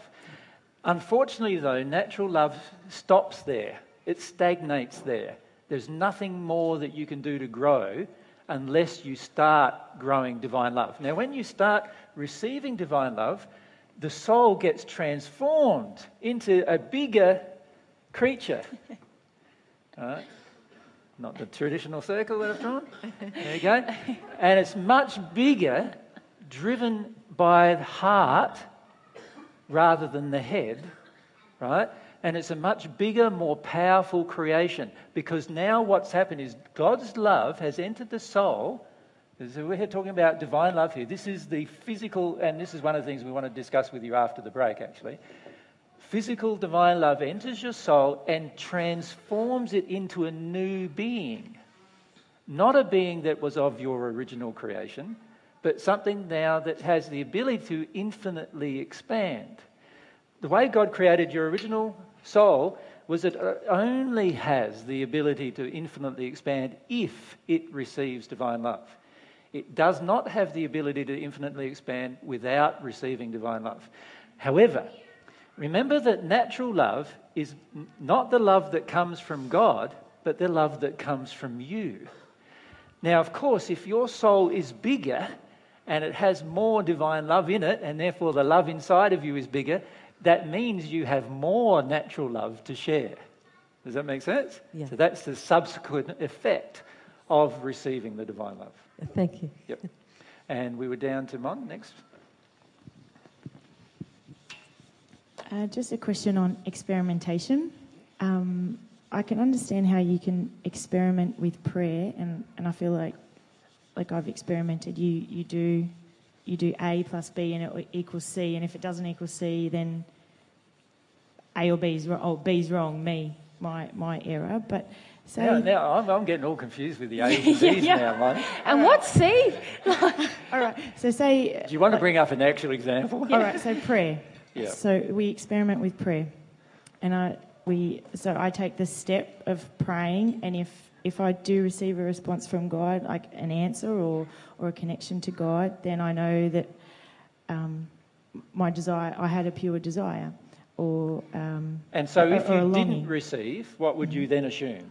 I'd assume that God doesn't love you anymore. no, or like I have a I have an addiction. Like um, I'm not worthy to be heard or known or no Huh? connection. Huh? Eh? You're always worthy. That's Well- her. She said, "I'll assume I've got an addiction." Yeah, but see, no, but see, what, what you're doing is you're automatically assuming false things. Many of us do this. So, so when, mm. when we're longing for God's love to enter us, mm-hmm. right, and we think we're longing for God's love to enter us, and we feel like we're longing for God's love to enter us, and no love is entering us, you know what I would assume? That I don't want it. That I wasn't longing in the first place. That's all I would assume. Just that one thing. Because I know from, from fact that every time I've had a sincere longing for divine love to enter my soul, it always has. Me too, but I thought that was just like, I yeah. That's why I never understand the questions. I go, yeah. Oh no, no, that wasn't really the question. That was like the prelude. That's okay, that's okay. But Yeah. can you first understand that every time you say you have a longing for divine love and it doesn't enter you, you didn't have a longing for divine love? Yes, exactly. That's that's why I mean like A plus B equals C, and Yeah. I'm the problem. Ah, no. No. See, why do you have to then go, I'm the problem? All right, that's Why do you have to do that? Because you have been taught to blame yourself every time. The problem could be an emotion that your mummy created in you, or the problem could be an emotion your dad created in you. The problem could be an emotion you got at school. The problem you could be that you were taught religious things, and that was the problem. It doesn't. Why would you say you're the problem? You're the you're the beautiful creation of God. How can you be the problem? God doesn't see you as a problem. God sees you as a person who's imbibed all of these false beliefs and false systems. And all God's wanting us to do is go, no, the problem is not me, not me. The problem is that I have imbibed a whole heap of things that are false. And all I've got to do here is discover what it is. Now, all of God's universal laws are already exposing it to me. They're already shining the light bulb on. Right? There's the light bulb there. Right? All the lights being shined from all of God's laws of the universe, and it's already exposing it. The problem, the only problem is, I'm not seeing properly. I need to put on some glasses so I can see properly, right? See myself properly, see what's going on. And, and understand that every time, the way God's designed divine love, every time you have a sincere longing for it, you will receive. Right? So the only reason why you are not receiving is because the longing is not sincere. And that's not your the problem. That's something inside of you. Now, if you think of it from God's perspective, He created you this perfect being without a problem. So, from His definition of you, is you are my perfect creation. You, you are not the problem. The problem is what's got inside of you through the creations of the universe around you and your own choices. That's the problem. And that's very different than seeing yourself as the problem. And what I see most people doing is they're still blaming themselves for their own error. Most of your error got into you by the time you were seven years of age, and then from then on, you made heaps of choices based upon that error. The only time you have made the problem is when you made the choices based on error and you're still sometimes making them. That's the only time you're the problem. And even then, it's not you that's the problem, it's your, the way in which you're exercising your will that's the problem. You're exercising your will out of harmony with divine law. That's why you have the problem. It's not you that's the problem. You can be perfect and exercise your will in harmony. So the problem is not you, but it is your choices. That's the problem. And the choices are driven by what's in your heart. So, what's in your heart's the problem, not, not you, you see. But can we continue with your question? Yep, great. Yep. Um, so, so, just in that example, we, uh, there's a great way of experimenting to me, and, and, and the same with prayer. But when I was uh, reflecting on how I would experiment with, with God's attributes and qualities, for example, yep and seeing that I don't believe that God's loving and kind in my heart, mm-hmm. but I can see intellectually that God is loving and kind by all the beautiful creations. Yep. So then, then comparing it like that, that experiment, which is awesome, to okay, God, are you loving and are you kind, and just going. Can I can I just stop you again? Mm. When you said I can feel in my heart that I don't believe God's loving and kind, you must have reasons why you don't believe God's mm-hmm. loving and kind. Yes, yes, I do. You're going to have to feel them. Mm. And the majority of us don't want to feel them. See, what we try to do is we try to jump over them with our intellect. And this is our problem. We are never going to feel God's loving and kind while we have an opposite feeling inside of our soul. Recently, I did a series of discussions with some with Luli and some with Mary about how the soul functions. Many of you are still confused about how the soul functions. My suggestion is to look at how the soul functions, those discussions. Because the soul doesn't function in the manner you think it does. It, it, it, it is very selective in the manner in which it functions because God designed it to only function a certain way.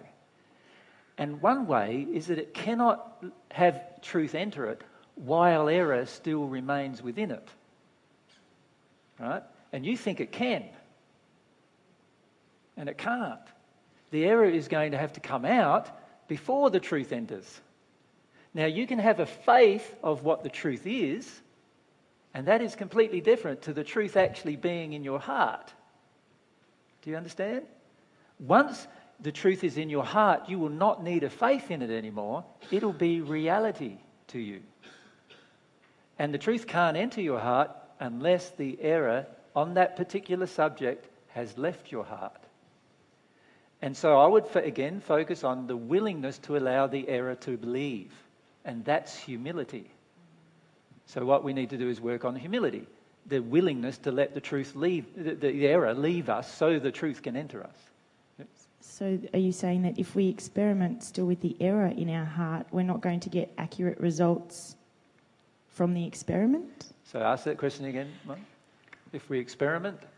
With the error, uh, if I experiment ask, uh, wanting to see if God's loving, when I still have the error in my heart that God isn't, I'm not going to actually get the get the right answer, get the get a truthful result. Well, it depends what you base your choice on. If you base your choice on the error, then you certainly aren't going to get a truthful result. But if, if it's in intellectual, if you base your choice on the truth, then you will definitely get a positive result.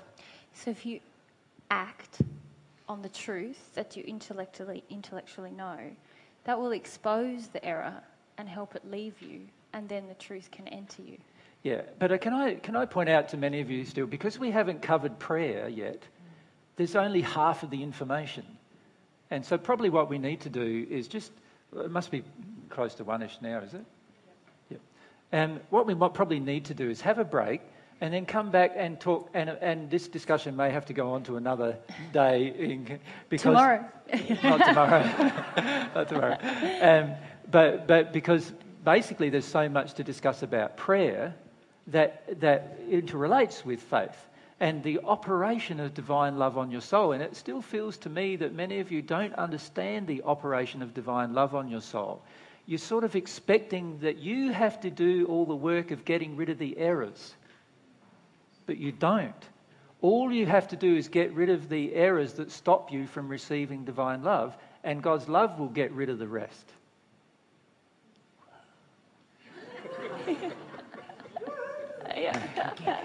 right? And this is something that many of you are still not getting. Right? That you all, so, do you want me to say that again before we start? Yeah. All you have to do is focus on getting rid of the errors that stop you from receiving divine love. And then divine love will get rid of the rest of the error. Right?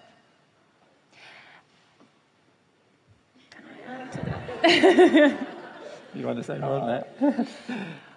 well, Deb just said, well, that's all of my error, and I disagree.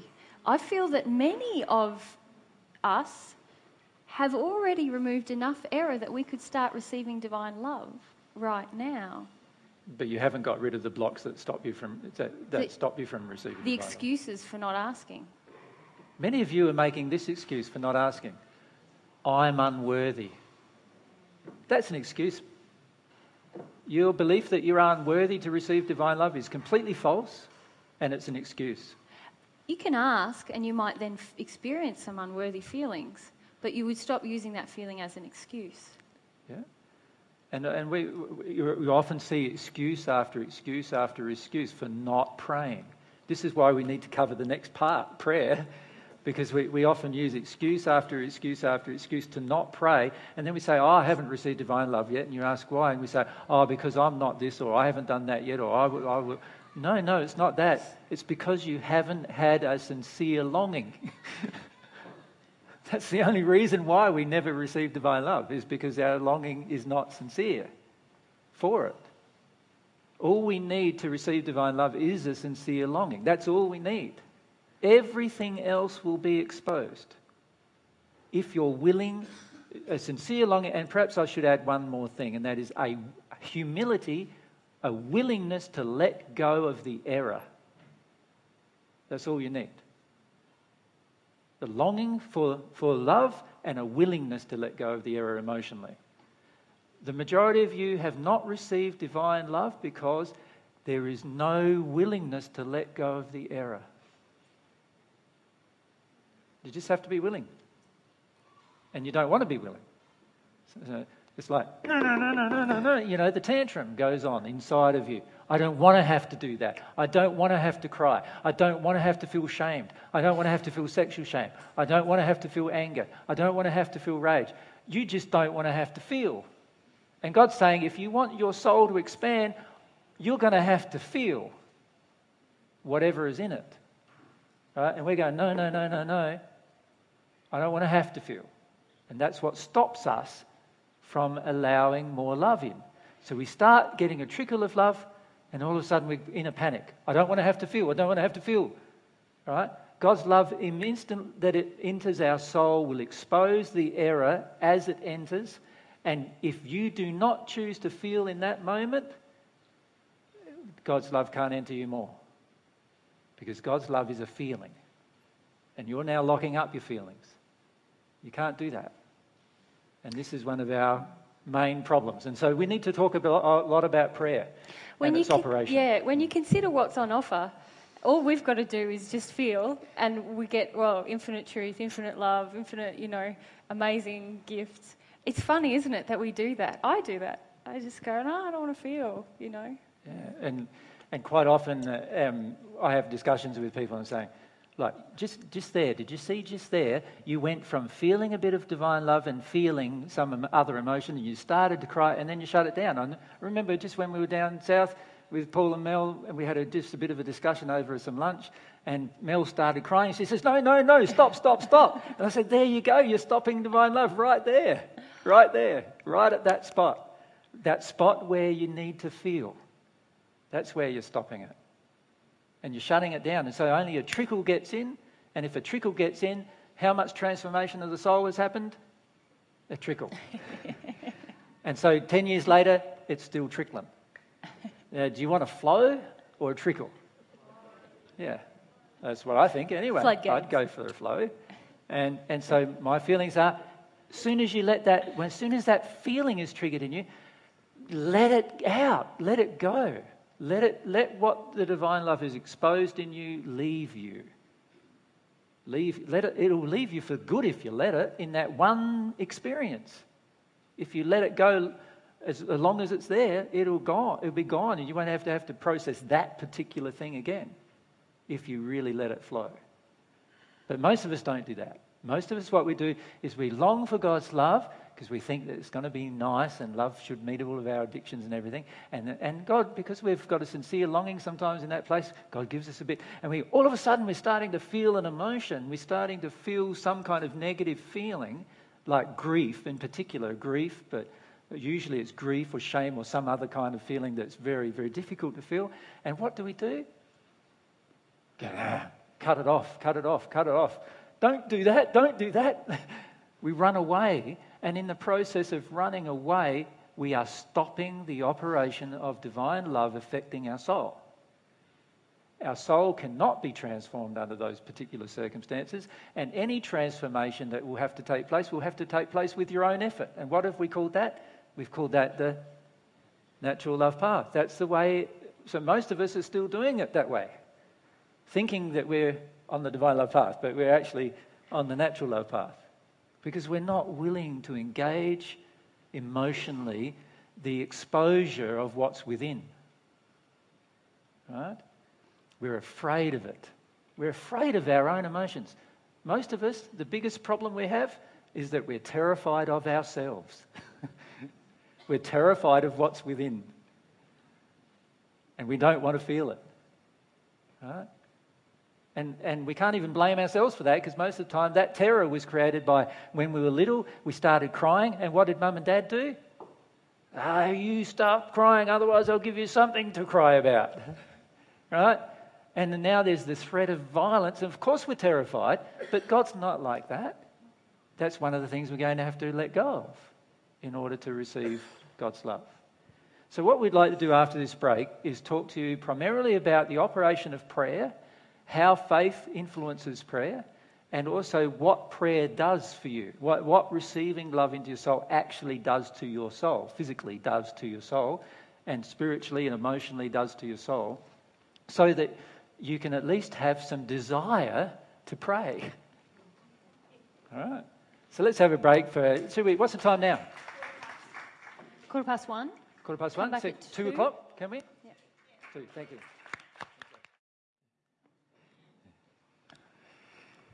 Okay, how, how are we? How's the tummy settling there? All right? Yeah? Good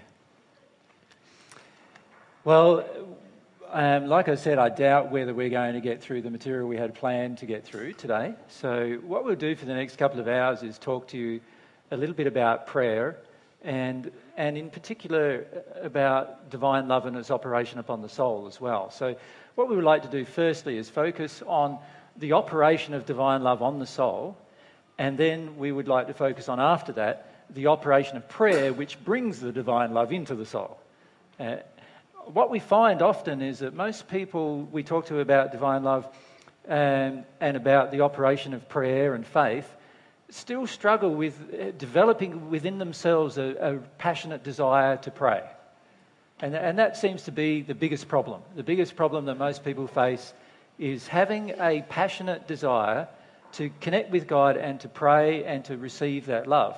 And if we're honest with ourselves, most of the time we don't have such a sincere desire to receive divine love, and that's probably our major issue.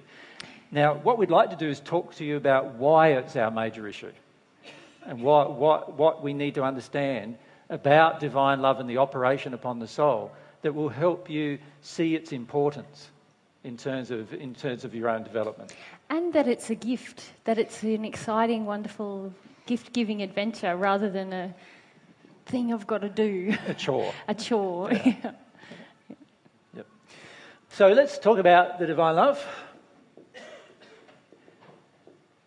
and what it actually does to you. Now, we've mentioned this to you many times, but we feel at times that it's difficult for people to understand the actual physical effects that divine love has upon the person themselves, their own soul, and what's going on within their soul. Now, imagine this is your soul, and probably what I should do to be more accurate, where is the eraser there, um, is to draw the half of the soul because you are actually one half of one. So let's say, let's draw it like that, shall we? Let's say you're the male or female half of one. So you remember you've got your two bodies the physical body and the spirit body, and then this is your soul. So if you're the female half of the soul, you're possibly wearing a dress, but that's how I'll draw you. Okay. So there's, a, let's say, a representation of your soul, which you've seen plenty of times from me before. Now, this soul was created with initially only one potentiality. And the potentiality of its creation is that it can never become better than what it actually is.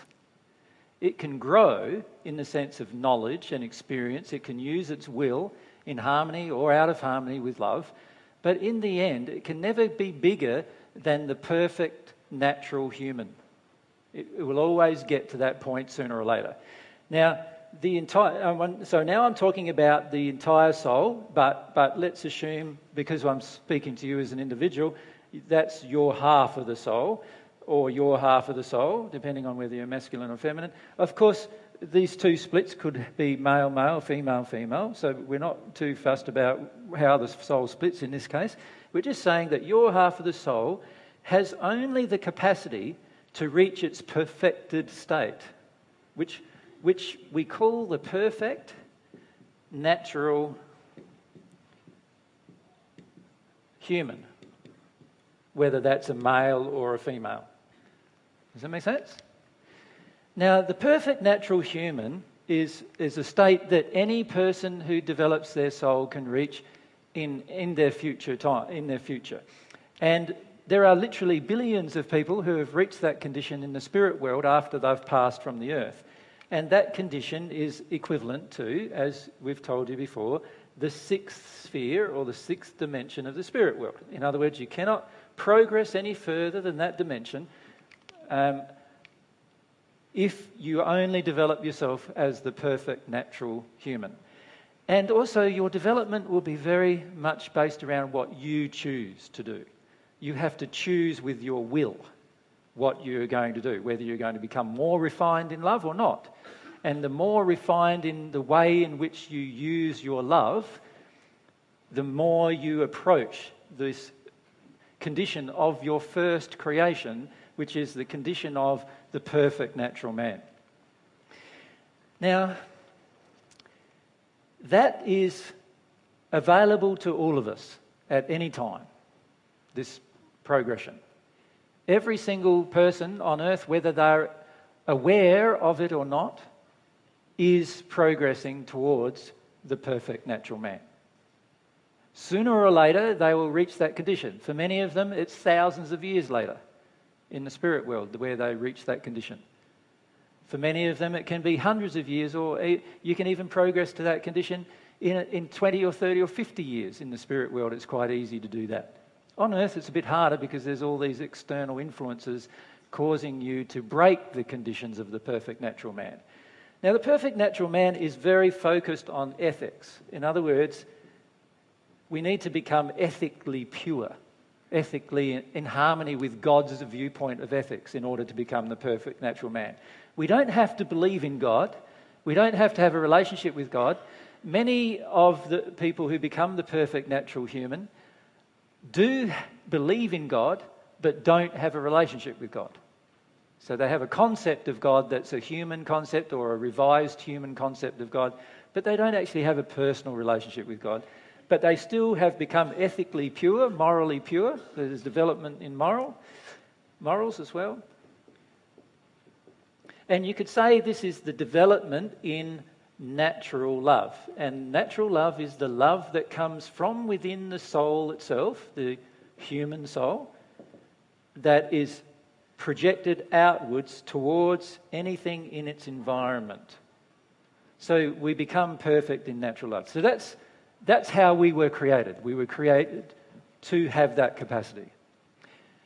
None of us can grow beyond that capacity by ourselves through our own effort.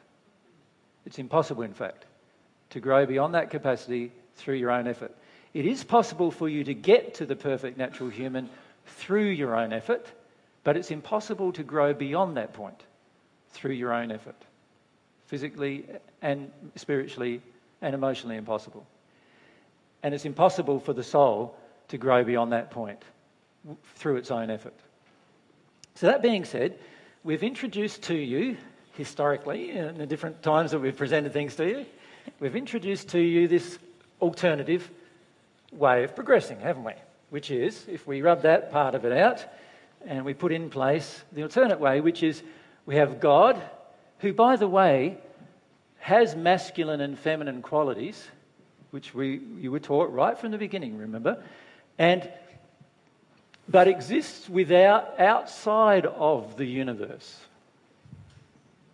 The reason why we know that to be a fact is because God existed before the universe came into being.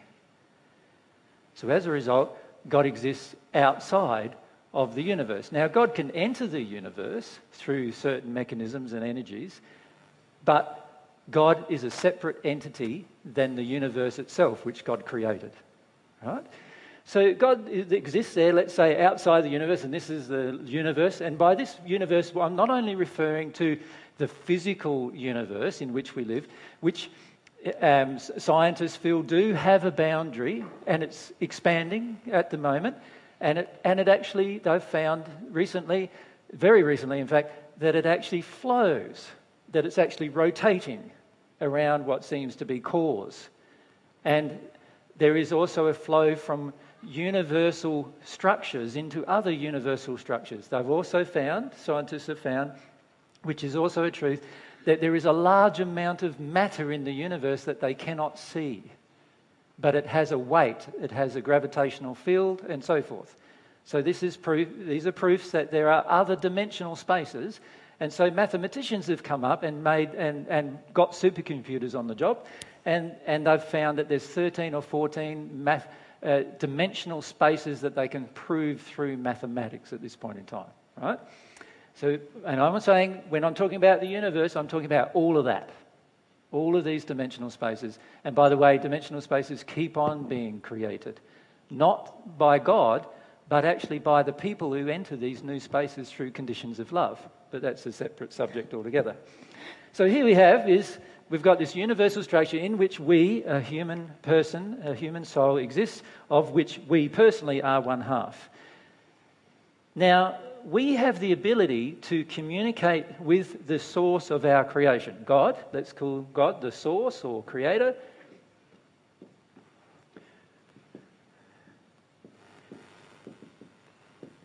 God is an entity, as you'll find out through your process. But, but don't assume that.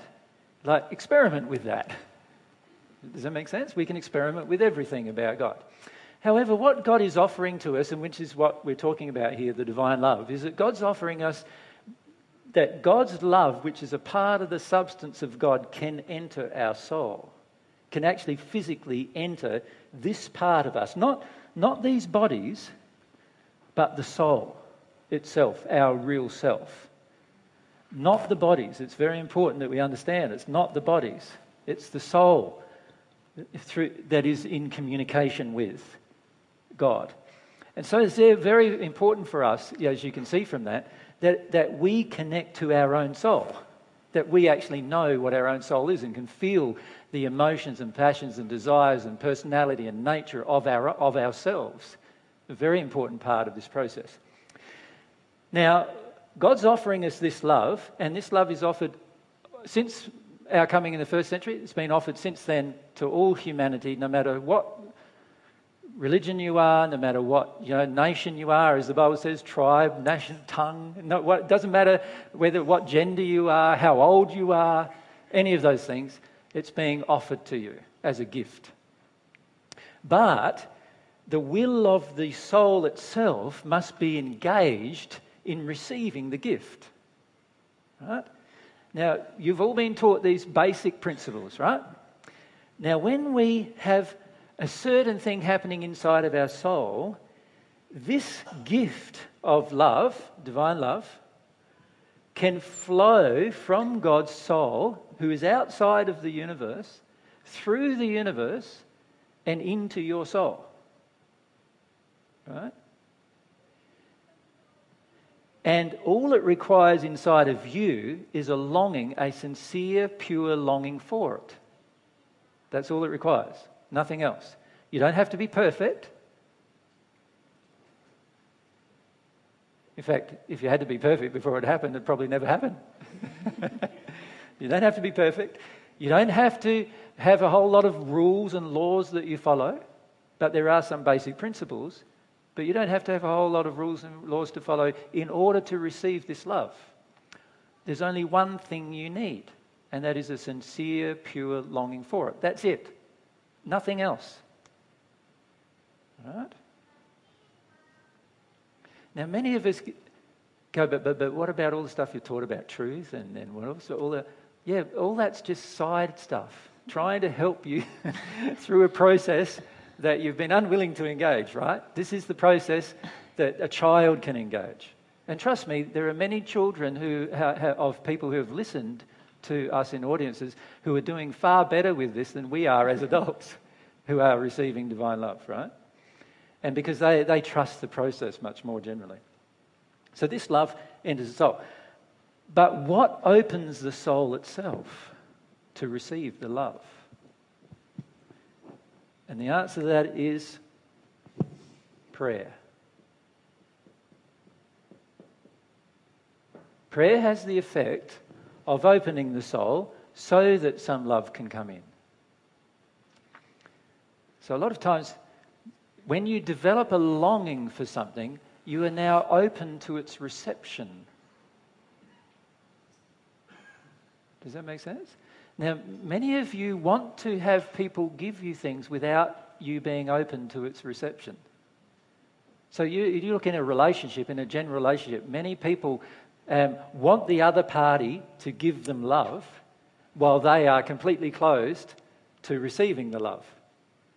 Right? The only way love flows is for the person who wants to receive it to open their heart to the reception of it. Now that makes sense, doesn't it? Like, if you've got a door closed to the reception of love, how is love, no matter how much love is given to you, how much can enter you? None. Unless you open the door and let the love in, no love can enter you. That's the use of your will. That's the ultimate decision that you need to make for yourself.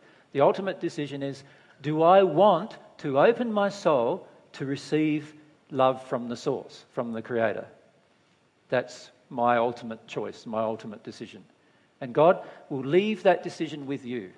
So if you don't want to make that decision for thousands of years, well, that's okay with God. That's your choice. That's the free will gift that God gave you to make that choice. But when you pray, when you have a longing, and remember, prayer is a longing, a sincere, passionate, desirous longing for this love to enter you, when you open your heart, it will enter you. It will enter you every time you have a sincere longing for it. Every time. So, if you think you're praying and you're not receiving this love, then you haven't got a sincere longing for it. Because God always answers the soul with a sincere longing. Yeah. yep. Well, and it's worth um, growing the discernment internally between what is a sincere longing and what is not. If you're telling yourself you're asking and you're not receiving, then you can go, ah, I learned something here about what real there's longing. my experiment. Yeah, and there's this a straight is, uh, result straight yeah, away. results. this thing that I'm feeling, that's not longing. Okay, keep looking. You know, what is this thing I'm feeling? What does a longing feel like? Many of us have yet to discover that. Because if we had discovered that, we would already be receiving love every time we longed for it.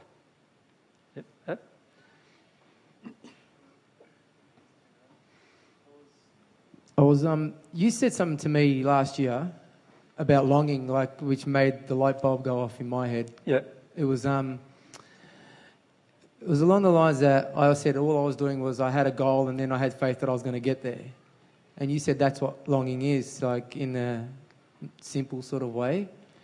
Um, I was wondering if you could just probably elaborate on how simple it is, like because I feel it is that simple. Yeah, it's probably the best way to elaborate on it would be you know, when you first see somebody that you really like and you would like to have a relationship with them, right? I really like you and I'd like to have a relationship with you. Right? Um, and let's say you see them from over the other side of the room. Right?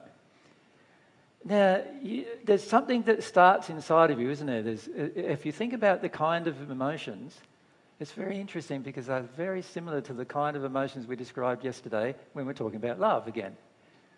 You get a bit of a joy in your heart when you look at that person. You feel a bit excited. Does that not the case? And then, and then what happens is that you allow this excitement and, and feeling to grow, don't you? You don't, you don't shut it down. You allow it to grow, and, you go, and it grows big enough for you to make the approach right? And, and to go towards them, right? And then when she's doing that, you go, a bit of fear might come up. Maybe she's not interested or whatever. But then if the, if the desire is really there, the longing is really there, you'll even overcome that, won't you? And if the longing's strong enough, she could say, I'm not interested in you. And you say, ah, oh, you'll be interested in me soon. right? And, and there's that feeling that, that pulls you to it, and you allow that feeling to develop. You don't shut it down. Right? Now, that's really the kind of feeling that we need to start developing with God. Now, the problem with God is we can't see God in the sense of an outward shape. We, we can't interact with the physical whereas with the person we can. So part of our problem with God is because we can't see God, we then, we don't, we then don't think that we can establish a relationship. But the reality is we can establish a relationship soul to soul. And once we start connecting to our soul, instead of seeing the outward beautiful appearance of the person, we, we start connecting to their soul rather than their appearance. Now, we can do the same thing with God. We want to connect with the beautiful person or being that God is. In the same way, we can develop this kind of longing. So, my suggestion is to let yourself think about, if you, if you feel that you don't have a longing for God, let yourself think about the longing you've had in the past or currently for a person in a relationship and how that feels. So that you can sort of imagine the feeling that you might finish up having with God. Now, it won't be a sexual feeling with God because God created the two halves to be sexually connected, right? It'll be a bigger feeling, in fact, than the sexual feeling with God. But, but it's going to start with very small, in very small very small steps, usually initially. All right? So once we have this feeling, this feeling of wanting to know God, the feeling of wanting to discover God, wanting to feel some of God's love. And in fact, the more of God's love we feel, the more we'll want to know about God, actually. Right? And, and allow that feeling to develop. And that's what a prayer is. A prayer is not an intellectual thought aimed towards God, it is a feeling felt for God. Very, very different. Does that make sense? Yeah. And there's, as um, Fab rightly pointed out, there's faith. Faith in actually connecting to God. Yeah. Yeah. Yeah, if, if you just hand it back to Fab for a second. I thought that was um, the one that connected it all. It was like the faith that it could actually be the love there for you. Like, Yes. Like you walking up to the other woman, the faith that uh, the potentialities of that person could love you back. Exactly. So if you, in this relationship, if you saw the woman, and in my case, I'm a man, so I'm going for Mary, my soulmate, and it's a woman, and, and, and I, I saw her and I, and I went, I thought, yeah, I'd really love to have a relationship with her. And I'd really love to get to know her, really. That's really what we're saying, isn't it? We'd love to get to know the person. And to get to know them, I've got to eventually get to the point of speaking to them and sharing feelings with them, right? So eventually I've got to have some kind of interaction. So that pulls me closer and closer to the interaction. Now, at some point, if she gave me a dirty look, Try hard on that she's not very good at dirty No. looks anymore. I used to be. She used to be real good at them. there you go. And uh, one look could level a man. One Oh, look, yeah. one look is, but, uh, but, but if I got that dirty look and I, and, I, and I thought, and all of a sudden the fear comes up, uh, I don't know if I want a relationship with this woman, right? Now, from that moment on, my desire has been pushed down, hasn't it? Has been squelched, if you like. It's been squelched and pushed down. And so there's a high likelihood I would not engage her and therefore would never know her. Right? But, but if you had, if you had a, a, the goal was to eventually be with Mary, that would still not allow, like, it'll still push through that, wouldn't it? Well, this is what I'm saying with God, though, most of the time. If we had true faith that God is good, and we had true faith that God had love to give you, and true faith that God wasn't give you, going to give you a dirty look, right? Then, then it's highly unlikely you would stop. But unfortunately, because of our own emotional condition, we, we start entering this relationship with God and we start getting triggered by what we think about ourselves most of the time. Right? So we start thinking, I'm not good enough to connect to God, or I'm not this and that. And this is whole religions have been created from those feelings. But where do you think the, the, all of the religions that believe in sacrifice, where do you think they got that teaching from? That you're not worthy, whether, or that you're a sinner through to the core, and you never got you, you know you have to have somebody else come and save you. Where do you think those teachings came from? They came from this underlying feeling that's in most people that they're unworthy to connect to God. And so then they had to even create a religion based around the whole concept that you're unworthy. Hmm. Right? Now, the true Christian faith, which we established in the first century, is not based around the concept you're unworthy. it's based around the concept you are worthy, the opposite concept. The concept that you are the pinnacle of God's creation. All right? But you may not believe this when you start with your relationship with God. And so, what you do is once you start, you may start receiving some divine love and then feel not worthy. And this is where you have to be humble. You need to go, okay, I'm willing to feel this feeling, knowing and having faith that it's only a feeling. It's not the truth about how God feels about me, it's only a feeling that I have about myself.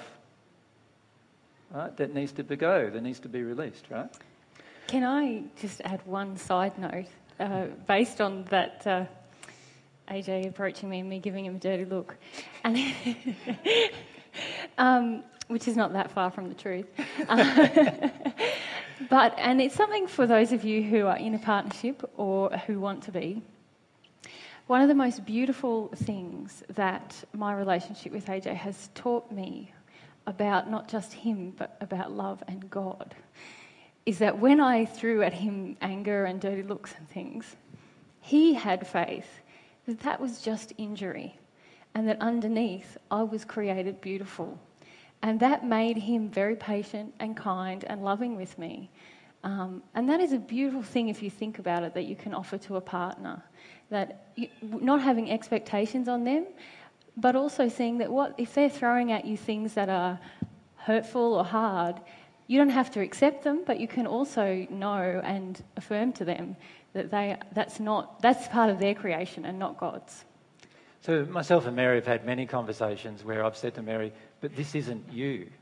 Like this feeling you have of anger towards me or anger towards men generally or whatever, that's not you. That's not how God created you. That's just something that's entered you.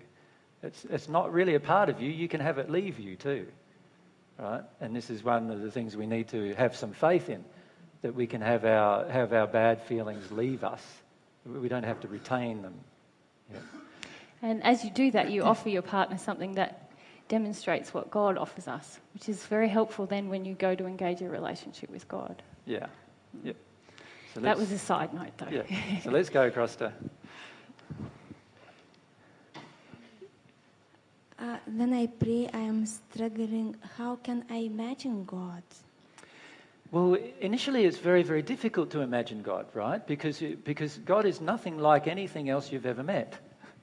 So, so what you've got to do is stop worrying about imagining God and just realize, firstly, that God's the most loving being that's ever existed in the universe, and God wants to have a relationship with you. Start imagining that first. Many of you are asking questions about God that you will have answered through God's love entering you and only through it. So, so it's sort of like you're trying to jump the gun all the time, as the saying goes. In other words, you're trying to work ahead of yourself, right? So, so you're trying to say, well, what's God really like? Uh, does God have this? Does God have that? No, you'll get all those answers when you have the relationship with God. So rather than somebody tell you what God is, it's far better for you to uh, experiment with the relationship with God and find out from God who God is. You see, it's a bit like it's a bit like me and a relationship with Mary. If I if I went up to Mary and, and she gave me a bit of a dirty look or whatever, and I was a bit sort of meek and mild like I was, and uh, and and still probably are a bit, but not that any of you really believe that. But uh, but uh, but I might go all shy and whatever and not be able to connect.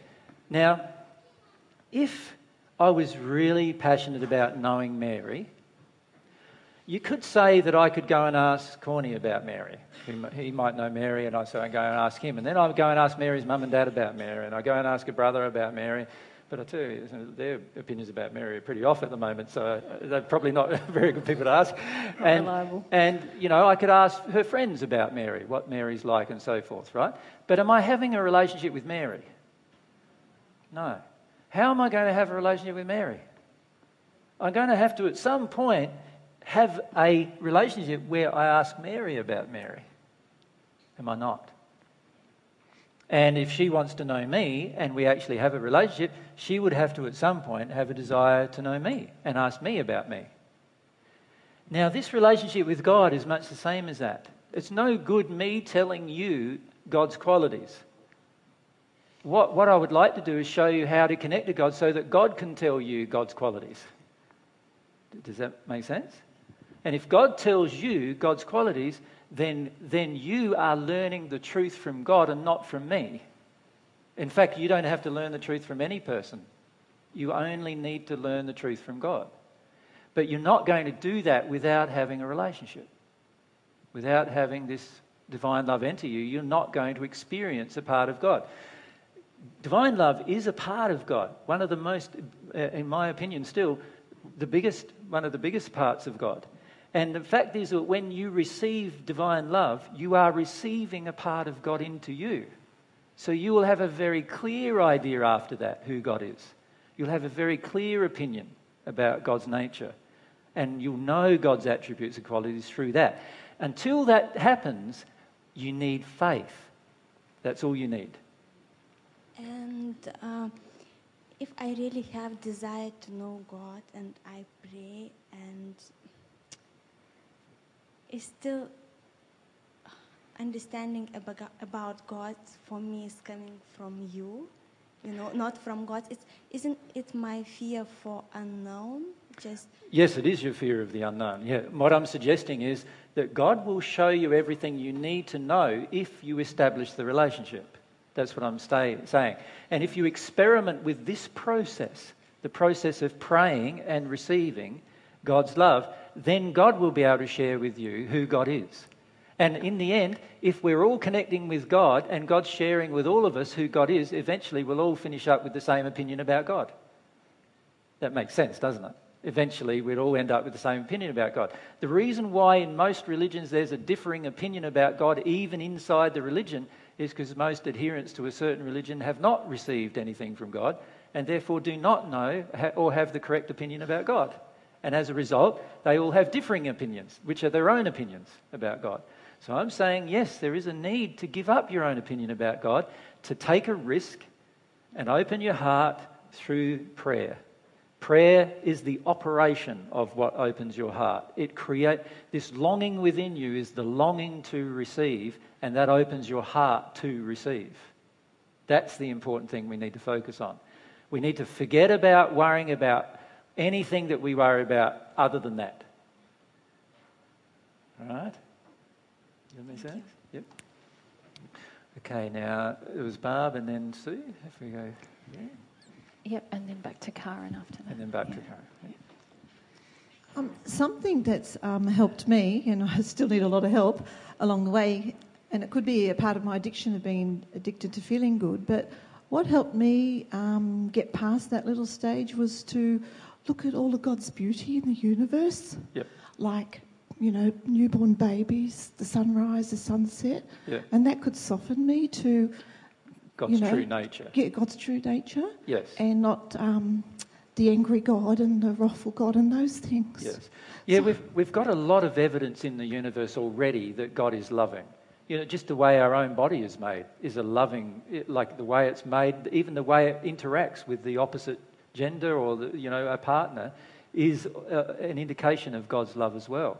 God wouldn't have created all these capacities and, and abilities inside of our own body without there having to be some love in the person who created them. So yeah, but so, when, when you still believe you're not, you know, God didn't create you perfect, that's hard to see. But even, where I could see it perfect in a newborn baby or in a flower or in a. Yeah, but even in our own imperfection, there's still these beautiful things that we have and can enjoy in our own body every single day. And this is an indication of God's love for us. I feel there is huge amounts of evidence on this planet in physical reality. There's huge amounts of evidence supporting that a, God, a loving God actually exists, right? And that that loving God cares enough to design us very carefully to design us with a lot of care and a lot of, uh, of desire for us to enjoy oursel- ourselves and also our partner. So, even, even that relationship is an indication of how much God wants us to enjoy our life and therefore how much care God has for us. I don't feel, though, that majority of people really, really have much faith in God, that God is good. And, and I do not believe that it's possible to have faith that God is good until you've started to receive divine love into your soul. Then you will start having a lot of faith that God is good. But there is plenty of intellectual evidence and reasonable evidence supporting the existence of a loving creator. It's just whether you want to see it or not, or whether you want to refuse it or not, or what kind of anger you have inside of you. But we're getting a bit off the track because we want to talk about the prayer operation, right? It's very important we understand the operation of prayer. Did you want to go to that? Sue? Um, I've just become aware recently that I have emotions of sense of separation at times Yep. from God. Yep. And um, it's like He's out there somewhere rather than here. Yep. Yeah, and I'm not quite sure how to how to really break through that one. Feel them. Well, yeah. Yeah, always. The but, answer but there's something. There'd have to be something underneath that, wouldn't there? Of course, but if you feel the actual emotion, then you'll find the thing underneath Yeah. generally. Yeah. Okay. Yep. Thank you. Yep. Just feel them. That's it's very simple. We just need to feel them. When we feel them, we're not judging them, we're not condemning them, we're not shutting them down, we're not in denial of them, and as a result, when we feel them, whatever is the cause will be exposed. And if we pray about the cause, it will be exposed even faster. If we have a strong longing for truth about the cause, it will expose very rapidly. It was, Okay. it, it's an interesting illustration for you last night, wasn't it? You were praying about the cause of something, Yep. delivered very quickly. delivered very quickly. We won't Yeah. say what it was, it- but it was delivered very quickly. Yeah. And uh, well, it was literally that I thought, I don't know how I'm ever going to deal with this. And in fact, it's so big, I can't even keep it in my head what it is I need to deal with. And, you know, I just went, God, I'm going to need your help on this one. And within uh, 12 hours, there was, yeah. Yeah. Yeah. And most of the time, is that that's what happens. Yeah. But let's let's iron out a few incons- you know things that are incorrect about prayer. Prayer coming from your brain is useless.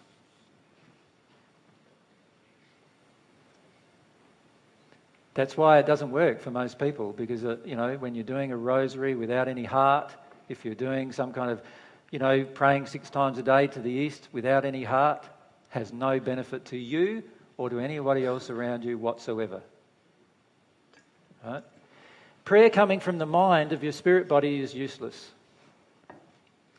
I want to illustrate to you the practical reasons why those two things are useless. And there's very scientific reasons actually why those particular things are useless.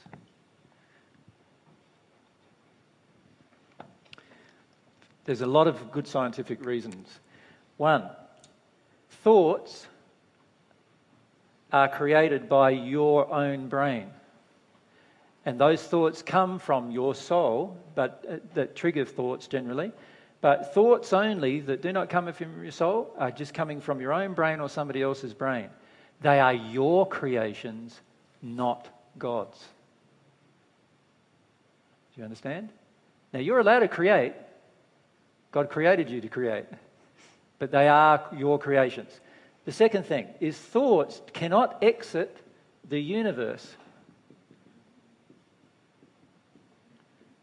So while it is possible for people inside of the universe to catch your thoughts, in other words, telepathic response to your thoughts is possible, God will not receive your thoughts because God exists outside of the universe.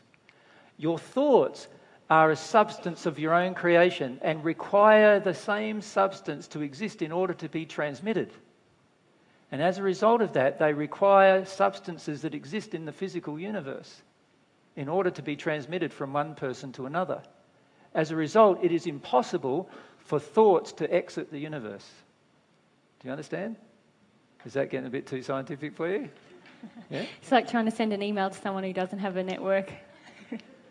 Right? So while God can see your thoughts, because God can peer into the universe and see anything, God will not receive your thoughts into God's soul because it's impossible for your thought to exit the universe and enter God's soul. There's only one thing that God created that enables you to communicate with God, and that is your soul.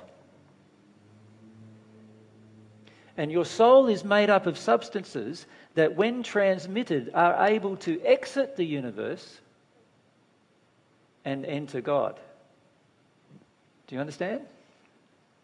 And these substances all revolve around your passions, desires, longings, and emotions, which are not constrained by the universe because they come from a soul that was created by God eh, in the same substance. That's why we're often referred to as the image of the Creator, right? So our soul is created in the image of the Creator, and as such, we have the ability to transmit to our Creator feelings from our soul, thoughts even from our soul, but they're not structured in the way that our intellectual thoughts are structured. So no amount of intellectual prayer will actually be heard by God. What has to be engaged is this thing, the soul. That has to be engaged. Your feelings, your longings, your desires, your passions, these are the things that need to be engaged in order to pray. Now, prayer where these things are engaged is always effective. In other words, God always receives it under one condition. There's only one condition, and that is if, and I write if like this because everyone ignores the if. Right? If our longing is in harmony with God's longing.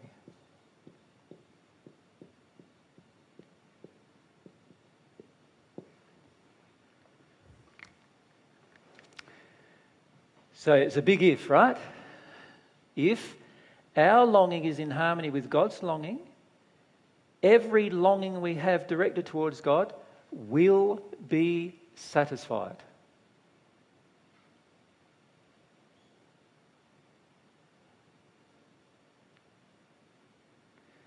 Now, once you really have faith in that, it's really interesting how much your life can change. Right? But most of us have no faith in that at all. Most of the time, because we experience or try to experience our longings directed towards God, and you know what ends up happening? Our longings are tainted, and so they are not in harmony with God's longing. And then we say, Oh, we never got anything. And of course, you're not going to get anything because your longing was not in harmony with God's longing. Does that make sense? If your longing is in harmony with God's longing, every single time you have a longing directed towards God, it will be satisfied. Every single time. So if you have a longing to receive God's love inside of your soul, do you think that longing would be in harmony with God's longing? Of course. So you will receive God's love every single time.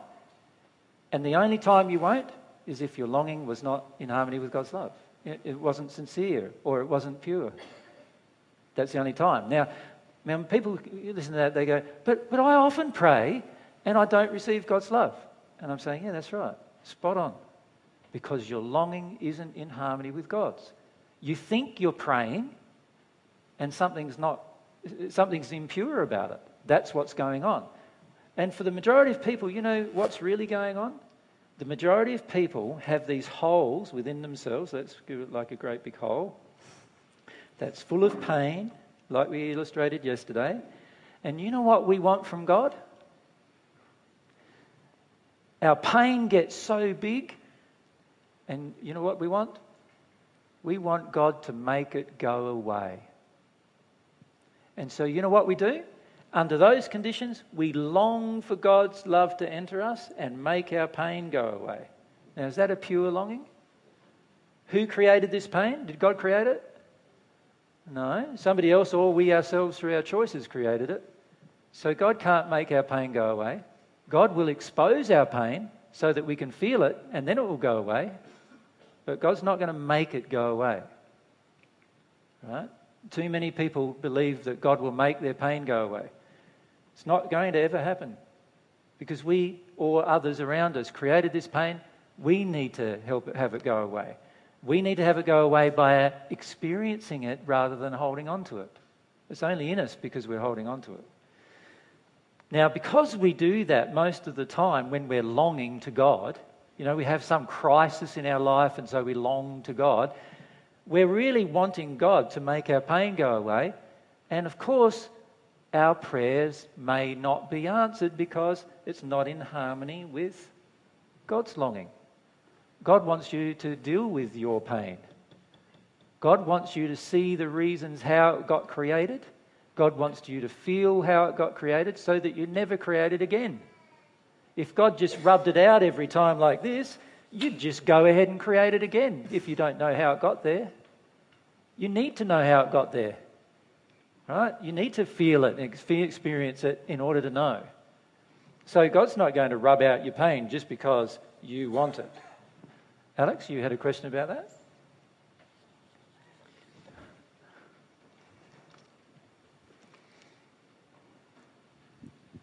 Um, just with the example that Mary was giving before about, um, you know, she prays for to feel the emotion, and it comes. And I have the same thing, and, and I'm 100% confident because it happens within the next 24 hours. Yep. And like the same thing happened this morning. Woke up, had some dreams, prayed. I just said, just, just give me humility, help me to just be open to whatever comes. Within an hour, I was in the emotion. Yep. And I just allowed the grief. And every 15 minutes, when the, when the grief would, would stop, I just prayed, help me to keep going. And then it would just keep going. Yeah. And so he went like this for, I don't know, roughly an hour or so. Yeah. But here's my thing at the end of it, I don't feel any closer to God. So, like, I feel good in that I've released some grief and I feel more faith in the system. I have more confidence in it because I Yep. know it works. It happens every single time. Yep. But I don't feel closer to God. I don't feel more of a connection to God, and neither do I feel God's love entering me. You're only going to feel closer to God through having the relationship with God. See, a lot, a lot of people, I feel, listen to the principles of divine truth and then they have a very self focused viewpoint of it. In other words, what they do is they go, okay, I understand this principle. If I just pray for God to expose some truth to me, God will expose some truth to me, and I'll be able to, if I'm humble, I'll be able to feel the emotion, that'll release from me, and that's fantastic. That will not specifically make you closer to God. To be closer to God, you need to have a relationship with God that gets established. And many of us are yet to deal with the emotions that prevent the establishments of, of such a relationship. Does that make sense? So, so, for example, if you have anger with God's system, then that's going to definitely stop you from having a relationship with God.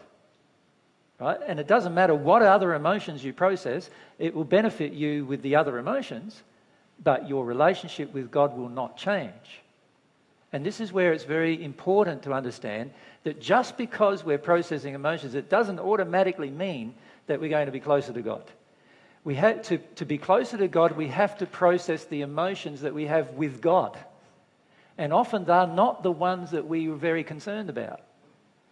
Often we're focused on other ones. Like we might be more focused on having a relationship, and so we process the emotions that block us from having a relationship, and we forget about God in that process. Right? Or we might feel that we're unhappy a lot. So we process the emotions that deal with our own personal unhappiness, but we still neglect our relationship with God. To, to actually be closer to God, you're going to have to deal with your emotional blockages with God. That makes sense, doesn't it? Many of us are not doing choosing to do that. So we're dealing with other emotional blockages towards our partner or potential partners, towards the opposite gender, towards our father, towards our mother, towards our, you know, the universe generally, towards the environment, all the different issues that we have with regard to love. We're willing to engage all of these, but we're still often avoiding the, the biggest thing that's going to change our life, and that is the relationship with God. Does that make sense? Yeah, can I just ask, like, I've gone down this track of, of trying to go through my blocks to, to receiving God's love. Yeah. And so I feel like one of my things is I cannot connect to God. And, and then it, it usually will take me into an emotion about I couldn't connect with my dad, for instance. Yep. Um, and it kind of goes down that track, but again, I don't feel closer to God. Well, if you don't feel close to God, then you haven't solved the problem. Okay. So to me, the, the experiment is telling you the direction you're going isn't the right direction. See, see, for me, whenever I process through something emotionally, and if, after, if, if afterwards it feels like nothing's really changed, then I go, well, obviously I haven't done much. So I don't believe that I have just because I've felt something. I realise that I've got to still find more. You see, the experiment will always tell you the truth. It's like a science, we're like scientists, remember? Like we were saying yesterday. If the experiment tells you you're not closer to God after you've done the experiment, then I would suggest to you that it's the wrong emotion. You're trying to guess an emotion, or you have a preference for a certain emotion, and you're not being willing to face other emotions that stop the relationship with God. Does that make sense? There's also this really fundamental thing that you touched on just now about a relationship is like two way. We've got to develop feelings for God and long to know God, not just have God come and fix us. And if we're very, um, I'm just going to cry and long to God, so I'm better, and that we can actually um, breed arrogance through that. There's also we're going to have to acknowledge that at some point that God knows more than us. And when we hold on to this feeling like I'm going to have to know, I want to know everything, and I never want to feel like I don't know as much as the person I'm in the relationship with, that's also going to prevent me having a relationship, isn't it?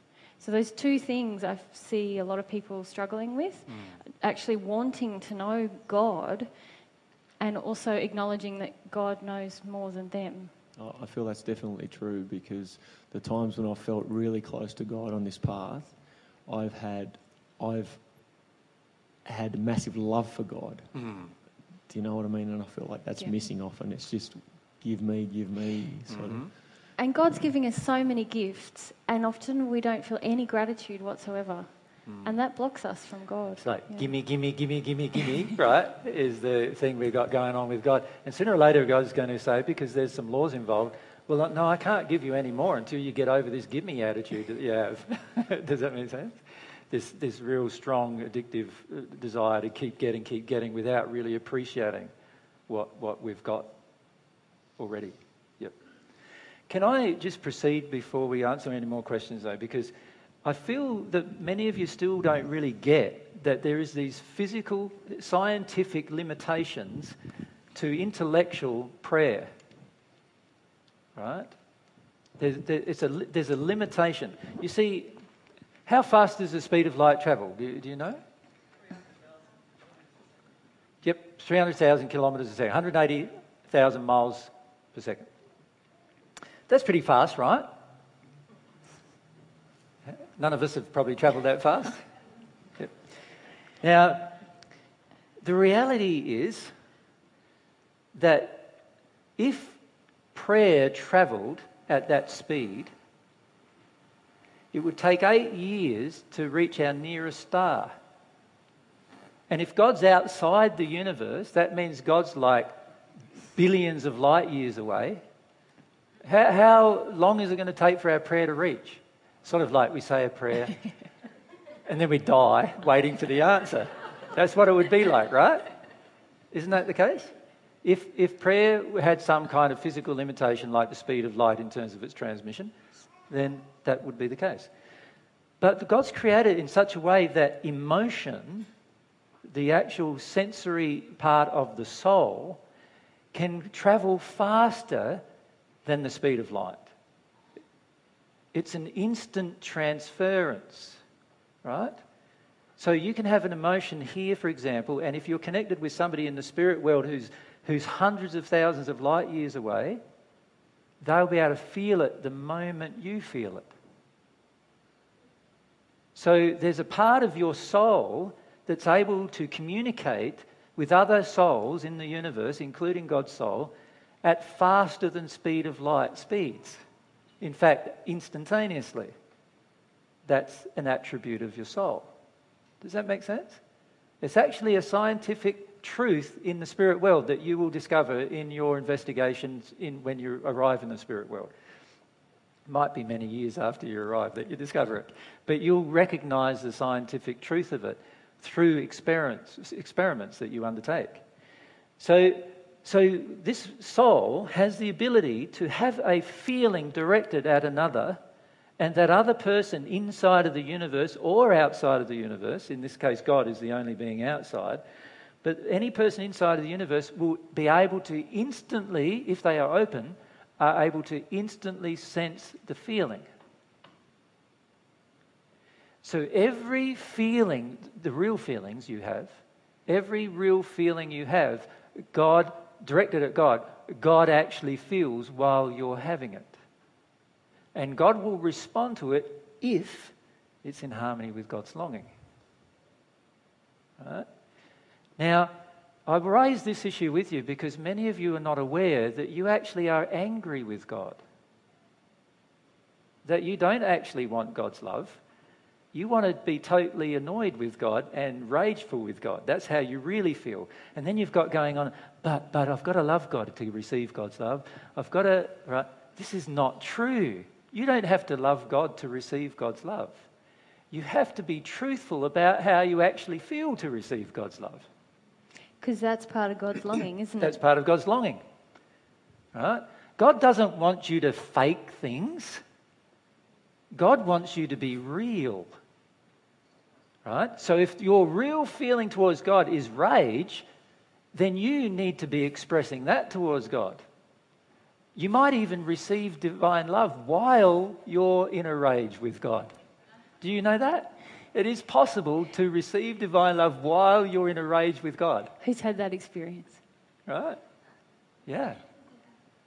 So you can actually receive divine love while you're in a rage with God. Because while you're in a rage with God, God's acknowledging, acknowledging that, yeah, now you're being real with me, and that's what I want. You, you experiment with that and give that a go, if that's the feeling you actually have. Sarah? Yeah, I just wanted to say I've had that experience where I'm trying to be loving, trying to be loving, and I'm just like, fuck you, I hate you. and then straight away I'm into something and, Yeah. and it's worked through. And I'm like, oh, wow, I just, you know, yeah, like it, it works. Exactly. Because I was just real. That's how I was feeling. yeah. Exactly. And while you're trying to fake it, you're not real. Not and at so all, what's it God saying? God's going, You're not real, you're not real. Now you're real. I love this. and then, yeah, it can actually help too at that point. They can- Exactly. yeah. yeah. So many of us need to work through our emotions with God, right, in order to establish this relationship with the source, with God. If we understand the physical constraints that are placed upon our intellectual concepts, our intellectual concepts are limited to the universe in which we live, they cannot e- extend beyond it. Whereas our soul based feelings and emotions have been created by God to extend beyond the universe and even enter God's soul. In fact, God has created a conduit, if you like, for that to occur. And that conduit is called the Holy Spirit. Right? It's an energy of God that allows the transmission of feelings between God and ourselves. Right? It's, a, it's like a pipe that connects to both souls under certain circumstances in harmony with God's longing. Right? Now, these particular principles are not just airy fairy ideas come, that I dro- dreamed up in the first century to create a religion. They are scientific principles that you can actually test through experimentation. That's the difference between them. right? They are actual truths of God's universe and the interaction between our soul and God's soul. That's what we need to understand. Now, now that we understand that that's what prayer does, why would we do it? Why would we have a connection? Why would we want to establish a connection with God's soul? Well, what happens is once divine love flows into God, into, from God into our soul, our soul has been created to respond to the substance of divine love in itself and to start changing and transforming itself into a new creature. Not the creature that we were intend, intentionally, in, in- initially intended to be, but a new creature that has a possession and is given systematically possessions of the divine. In other words, parts of God's divine nature have now the capacity to enter our soul and transform our soul so that we eventually have similar capacities. So, in other words, you could think of the divine love like a switch causing a transformer to appear. You know, like the. Have you ever seen the Transformer movies? You know, they're driving on a little car and all of a sudden, and it's like this great big giant thing. Well, that's what really divine love does to our soul. Divine love has the effect upon our soul of causing a different kind of growth that it wasn't, it didn't have the potential of before. Right? And this potential growth is infinite. We can continue to change and transform over an infinite period of time and infinitely in terms of expansion. But that capacity didn't originally exist in the soul. It only exists because of God's love entering it and switching on the capacity. This is how essential divine love is to your future existence. You can never become more than the perfect natural human without divine love entering your soul. So, so if, it was, if it was me knowing that and also having some, what did we talk about before? Some faith in it, I would be going, okay, let me experiment with this. Right? Let's experiment with this concept that Jesus is trying to get across to us of God's love having the ability to switch something on inside of my soul and start my soul into a new type of growth, a different type of experience. that can occur infinitely.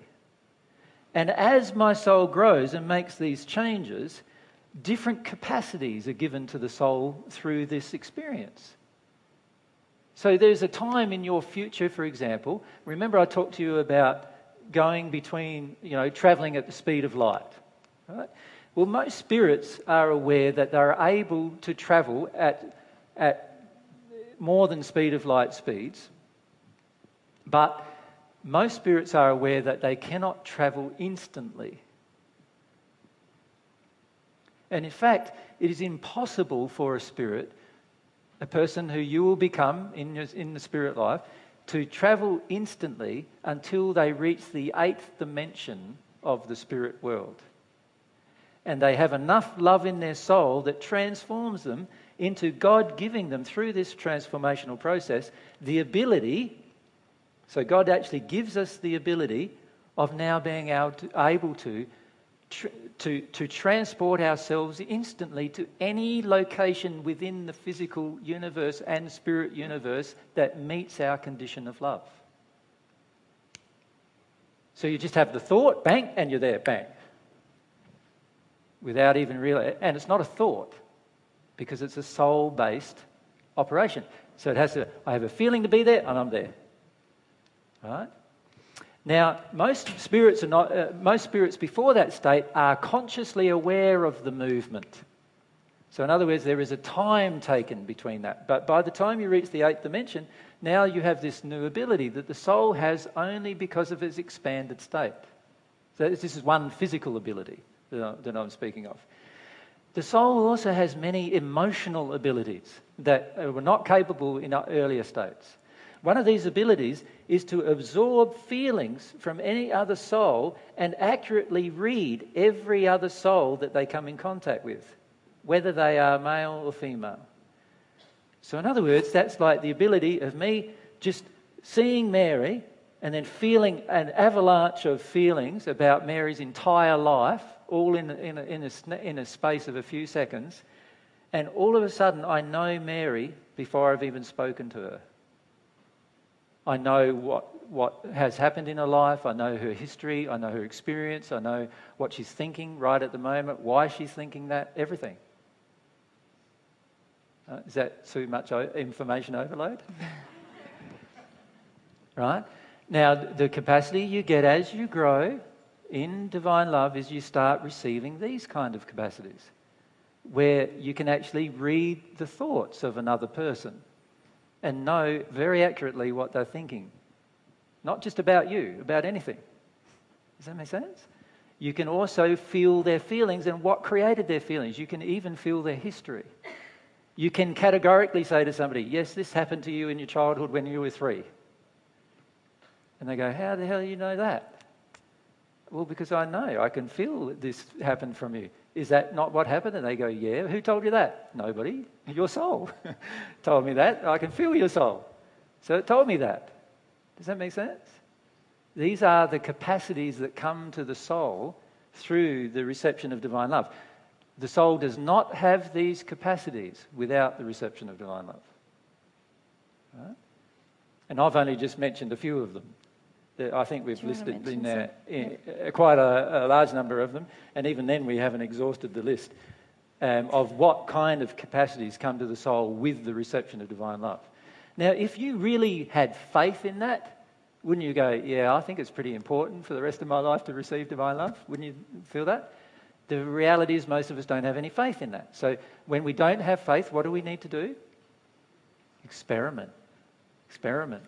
Experiment with what I'm saying. You don't have to believe it, just experiment with it. Put the experiment into some kind of action and see whether it's not true, whether it's true or not. Jen?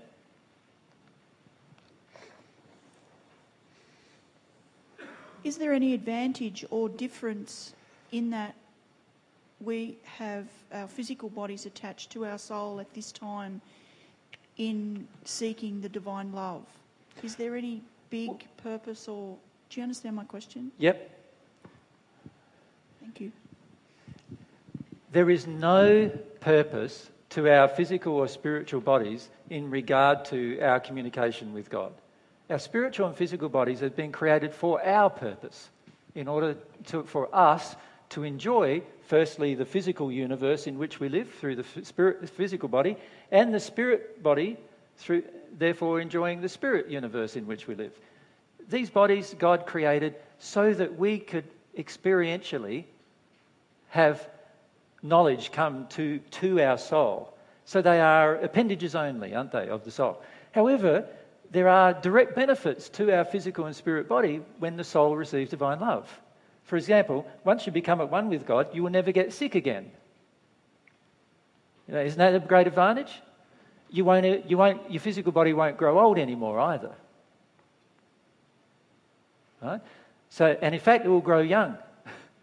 The cell replication process, which actually stops when you're around 25, starts up again. And so your physical appearance will grow younger as well. And once you become at one with God, if you become at one with God on earth, you will look around 25. Does that make sense? Yeah, 25 to 30, around that bracket. That's a subsequent advantage of receiving divine love into the soul, but I wouldn't say it's a very big advantage. Like it's just one of the many hundreds of advantages of a person receiving divine love. I reckon a top advantage of receiving divine love while you're still in your physical body is that you experience more freedom of experience in your physical body. Because fear no longer governs what you do, you, you actually get to experience God's creations in the physical in a far more rich way.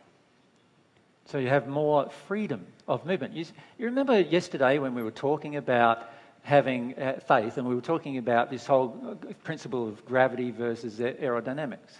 And remember, I said the discovery of each new law leads you to more freedom, physically, more freedom, more ability to express yourself and enjoy your life.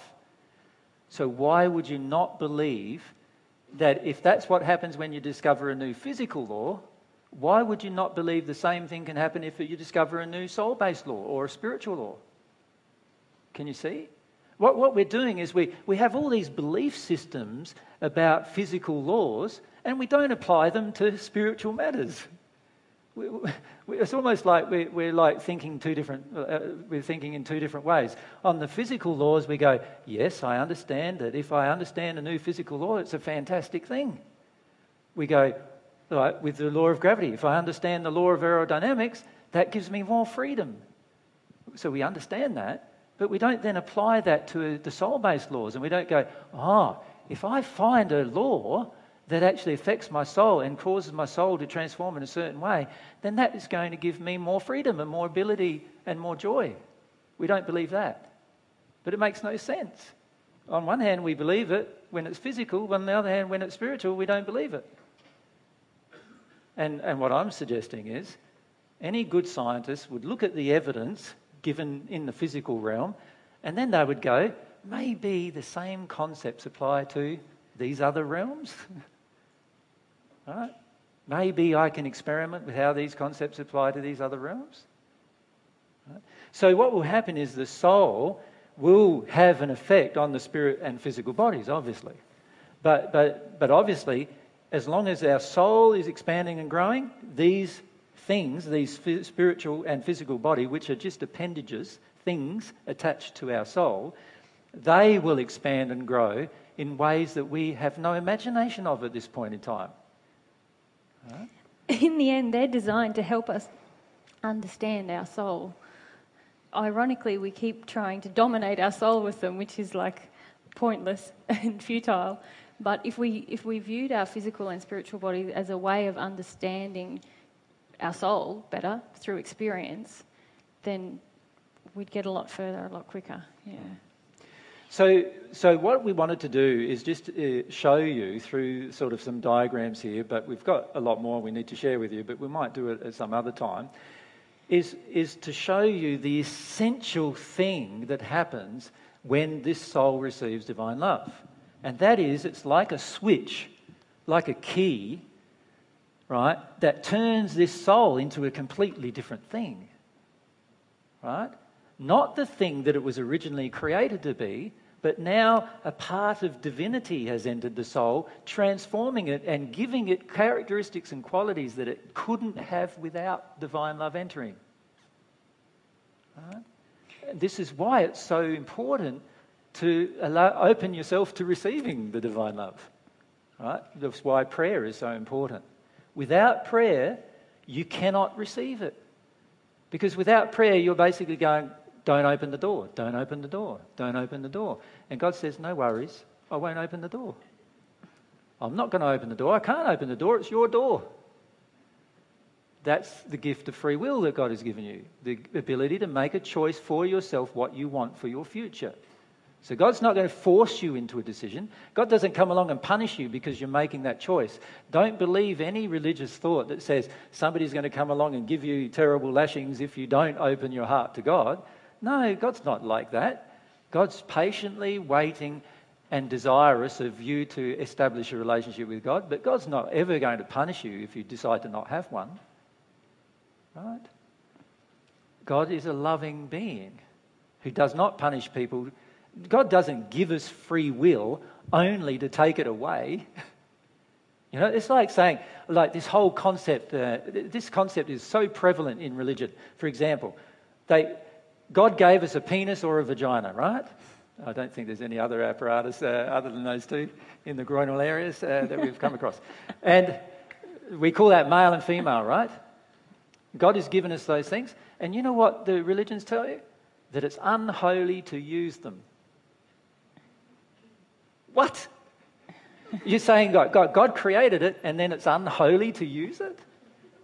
Like that would be like giving you a gift and then taking it away from you. And, and what purpose would there be in that? That wouldn't be a very loving thing. It would be a constant temptation to use it. And this is why many priests, for example, who are celibate, have a struggle with their celibacy because they weren't created to be celibate. Do you understand? They were given these organs to use in a way that's in harmony with God's longing. Right? Does that make sense? It's the same with your free will. God doesn't give you the gift of free will and then say, Oh, I'm taking it away now. You've got to do what I want. There's so many people going, there's so many people saying in religion, You've got to do God's will. Whatever God's wills, I will do. What? God doesn't give you the gift of free will and then say to you, now that I've given you that gift, you've got to give me it all. Like, that's not a gift. God gives you the gift of free will and then allows you to use it however you wish. Yep, Dave?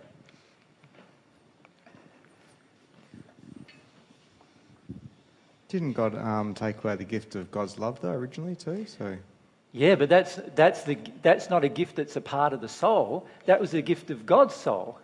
See, it's different. That belonged to God. God can give and take away anything God wants at any time. That's a part of God. But God doesn't give you a gift that's a part of your soul and then take it away. He only ask take- you to give Does it that up, make sense yeah. to everyone? There's a big difference between that. God's allowed to take away anything God wants from God's soul, right, from your experience, because that, that's God's choice, that's God's will. But God doesn't give you the gift of free will and make it a part of your soul and then take it away from you. Does that make sense? Very different. Very different. And so, what we've got to do is stop thinking that God does these things. All of these things are gifts that God has given us. And as you would expect, a loving person would surely give them if he had the power to do so. And God's also given us this ability, this beautiful ability, and this is the main point the beautiful ability for this soul to grow beyond its original conception, uh, uh, beyond its original conceived design, and to have a new design. And in fact, God incorporated it as part of the design that when we receive divine love, this soul has the ability to transform into something completely different, but only if it receives divine love. That's the only condition under which this transformation can take place. And it's the only, the only way we can do it is one way, and that's the way God designed for us to do it by opening our heart to the reception of the love. And it will change your entire existence. Right? Can I tell you a daggy thought that I'm having? What's the daggy it's, it's about the way you, the way we draw the soul and like changing. And I keep thinking it, about it as we created tadpoles, and then only when we ask for God's love do we get the capacity to grow little legs and turn into frogs. so daggy. but I love frogs, so it's a good thing. Now you do, yeah. Yeah. The, um, oh, it's like, it's like being created a grub and then going through a metamorphosis process that completely dis. Like, I don't know if you understand with the caterpillar, I think we've talked about it before, and that is the caterpillar, when it's inside of its cocoon, it completely becomes fluid. Dissolves. It dissolves completely. And then it re-establishes itself as a, as a butterfly, right? And then as it, as it breaks out of its cocoon, it's now a butterfly, right? It's a complete metamorphosis process. And this is what's happening to the soul receiving divine love. It's a completely different kind of process. And it's very important to understand that process. It's about unlocking the potential for the different process, isn't it? Yes. Immediately that we receive the first bit of divine love, there's a change, if you like, in the structure of now there's a new potential that's that's just been inherited in the soul. So this soul is now, through the reception of divine love, it's like a key, switching it into having the potential of different types of experiences that it never could have before it received divine love. This is the beauty of the rewards of the relationship with God. Right? And that's what we need to understand. Pete, thanks. Are the blocks um, preventing us from feeling God's soul different from the blocks allowing us to feel our own soul? Uh, frequently, yes. Yep, very. Uh, usually, the blocks that we have with God are very much associated with the blocks that we have towards the masculine or feminine external to us, and not internal. However, we usually also have additional blockages relating to our own feelings of worth with God. Now, if you look at the construction of the prayer for divine love, which I shared with people in the first century, not, not the Lord's Prayer, the one that is in the Bible, but the actual prayer, if you examine its construction, and in the uh, discussion of the message of Solomon on the internet, we have examined its construction of the prayer, and we've gone through each aspect of the prayer to show you where, where, the, where our blockage is in terms of, and what part of the prayer focuses on specific blockages that are within our soul when it comes to the reception of divine love. So the reality is we have attitudes towards God that block love. We even have attitudes towards our brothers and sisters that block love, God's love from flowing to us. Because you, you, imagine if I treat you badly, Pete, I, can you see I'm treating another child of God badly? Now, what do you think God's going to feel about that? Well, God certainly is not going to be in harmony with that, is He?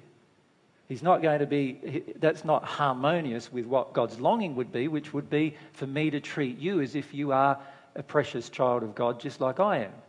That's natural love. Well, no, no, it's actually a principle of divine love, too. The, the reality is, in harmony with God's longing, is for me to treat you as I would like you to treat me.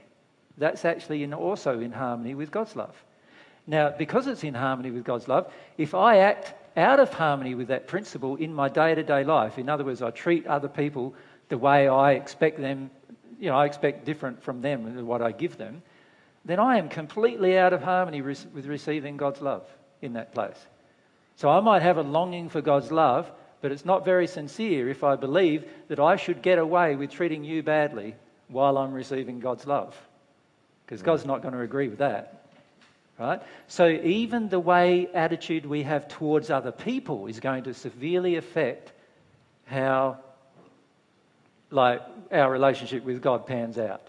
Right. Yeah. So if we've got uh, blockages towards feeling our own soul, mm-hmm. and we've got blockages to feeling God's soul, and we've got blockages to feeling other people's soul, right? Yeah. Then um, how on earth do we ever receive any divine love or get ourselves in a state where that longing is pure and sincere? By having some faith that when you ask, you will receive as long as it is in harmony with God's longing. Without, without having cleared the blockages. Without having cleaned the blockages, yes. And uh, being aware that through that process, all of your blockages will be exposed. The big problem that most people have is they are not willing to see their blockages and they are not willing to feel them. And as a result, they will not receive divine love until they're willing to see them and feel them. Right? And that's a problem you face personally. A mm-hmm. problem of how you treat other people, for example, is very different to how you expect they treat you. And as a result of that, that severely affects your ability to receive divine love. And you don't want to acknowledge it. And as a result of not wanting to acknowledge it, that shuts it down, and therefore divine love cannot be received. And until you're willing to exercise your soul's choice to see that this is a problem and to actually address it as a problem, nothing can change. And God's just going there, going, I love you, Pete. I love you, Pete. I'm just waiting for you to re- realize this about yourself. Does that make sense? And when you realize this about yourself, our lo- my love can flow into you again. Because at the moment, you're just not treating my, my other children the way that I want to treat you to treat them. Yeah? And this is something that we need to be aware of is that whenever there is a blockage of the flow, there is always a reason that is inside ourselves. Because God, from God's perspective, God always wants to give it. Always. So it's very important for us to understand the, the blockages might be with God, might be with others, might be with ourselves. We don't know when we're starting where they are. All we need to do is have faith in God that we will receive God's love. And if we're not receiving it, have faith that we have something inside of us that's out of harmony with it, that's out of harmony with God's longing. And have faith that God wants to show you what it is. And in fact, usually what happens is God's beating you over the head with a rock, basically. That's what it feels like sometimes. There's, there's, there's this whole laws associated with the universe telling you what it is every single moment. There's people around you who will tell you what it is. And we just go, no, it's not that. No, it's not that. No, it's not that. No, it's not that. And that's our problem. The problem is that we're dismissing all of this stuff that's coming at us every single day. God's created a perfect universe showing us every single day what the problem with ourselves is and we are just blind to it. And it's our choice to be blind that often shuts down this process. Because the choice to be blind is not in harmony with God's longing. God wants you to see everything. So whenever you choose to be blind to something, you're not in harmony with God's longing anymore. It's, it's interesting, though, that um, we can have all these blockages that prevent us from receiving divine love. Yep. And yet, other people um, not understanding that they even have blockages, yep. can go along and sing a song in church or see a lovely sunset and Yep. spontaneously receive the divine love. Yeah, it's wonderful, um, isn't it? Without having. Why does that happen? Why is that? Why is there anything wrong with that? No, I'm not saying there's anything wrong with it. I'm just saying it's interesting that, that, that those two conditions can exist Concurrently. at the same time. Yeah, I agree. And, is ho- it- how is- is that? Well, well, I think it's quite obvious why that is. One person is having a real experience, the other person is having an imagined one. The person who's not receiving divine love when they're asking for it imagines that they're asking. They're not. This is the problem you face personally. You imagine you're asking when you're not, and sometimes when you're not asking, you get it. right? When you're not imagining that you're asking, you actually have a soul longing and you get it in those places. You know, when you go along and get those the messages you've been getting, that's when you're often connecting, right? Mm. And you have a longing under those circumstances, so you finish up receiving some divine love. Then other times when you think you have a longing, you haven't really got a longing. You're angry with God or annoyed with God's laws or angry with the way it all works and all those other feelings are there, right? And you don't want to be- you don't want to believe they're there, and so you tell yourself they're not there. And in that moment, you, you're being fake with yourself and God. And God's going, No, mate, you're being fake. You're being fake. You're being fake. That's not in harmony with my longing. Be real. You're angry with me? Be angry with me. yeah? If, you, if you're upset with me, be upset with me. Show me what you really feel, and then we'll get to the bottom of it together. That's really what God's saying. So when people are singing or looking at the sunset Hey. or whatever, See, Can now you're I being stop loving you? again. You know this thing that AJ was telling you about about not having love for your other brothers and sisters. I feel that this it is right an now. example where you you get the mic and there's usually a series of three or four questions where you're sort of reframing the same question because you're not satisfied with the answer that came to you. Yeah. So with And not my only love, that, you're hogging the I- mic now. Yeah. and that then means that other people can't answer their questions, which is an act of um, unlovingness towards other people. Does that make sense? The key is to be reflective about that. What's driving that? What fear in you is driving this? What, why is it that you can't reflect upon the answers given and you just keep on asking and asking and asking and asking without just reflecting? What I just gave you in that, in that five minutes that we just, I just mentioned my answer to you will change your life if you applied it. And yet you ask another question. You, you can spend the next year of trying to apply what I just told you in five minutes. And, you- and you would have no danger of trying to find something more. You could just focus on that and you would change your entire life in one year if you focused on that in the next whole, whole year. Does that make sense? I'll do that then. Give it a go. Yeah. Havana? Thank you. I had a really cool experience like um, about a month or two ago. Like, I've been like really cold towards people, like just really angry towards people. And I started noticing like how I was towards people and like my treatment of other people, and like like I know I've still got um, like a lot more repentance to go through, but like I started to cry about how horrible I had been. Yep. And like it's really lovely now to be like connecting with people and actually appreciating that, and um, like seeing how like my interactions with people have changed like since. Yeah. Like I didn't even cry about it for that long, but I feel like like every day I'm I'm like looking at like reflecting a lot on like how I am closed off to people and how if I keep just going out every day like when I leave home just seeing how I interact with people and then like just praying about opening up more like it's really cool like Yeah. just to see how it can change and and how even if it is just natural love like how nice it is to feel It's not just natural love. okay When you're at one with God, you'll be like that all the time.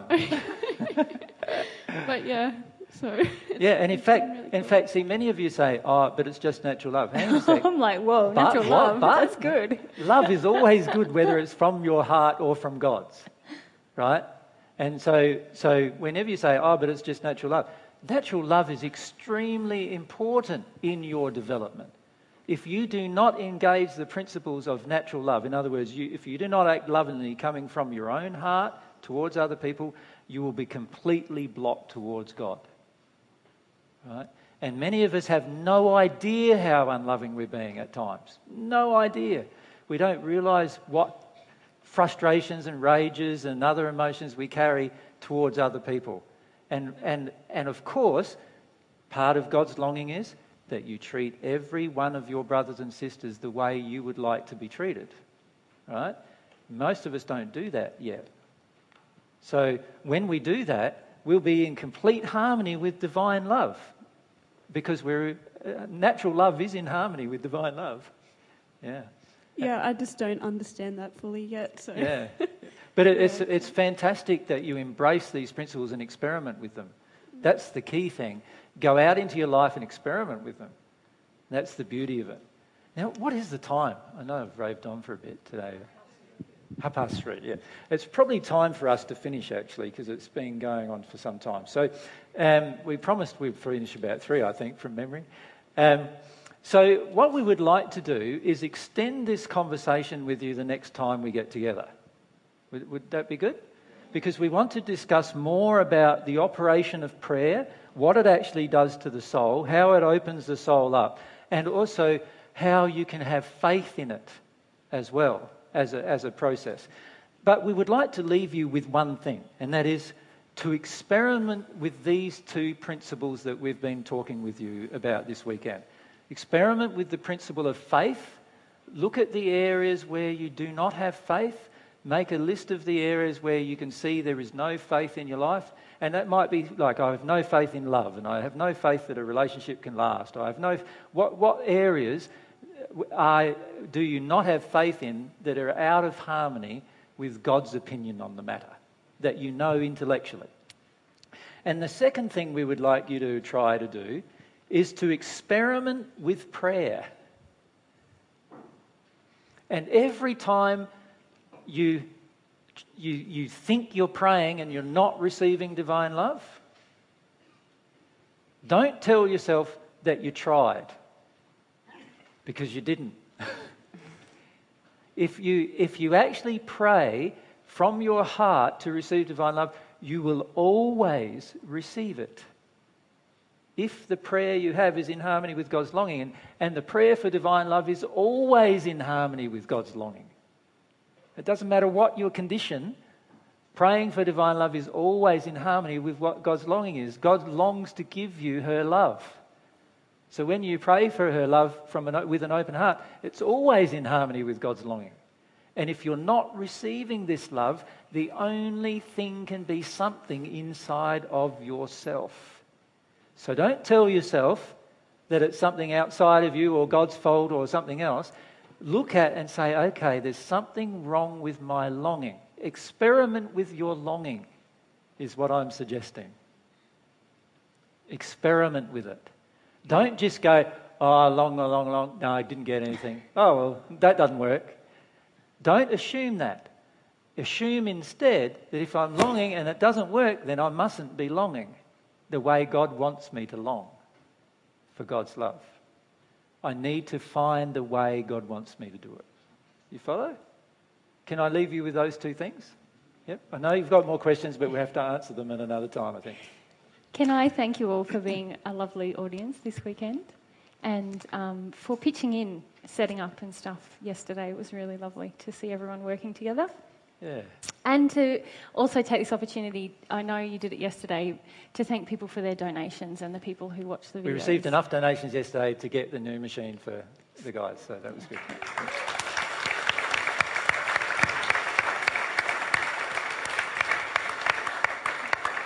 So I actually bought it last night. he, he doesn't mess around. Comes in, goes out. I don't hang around. Everyone?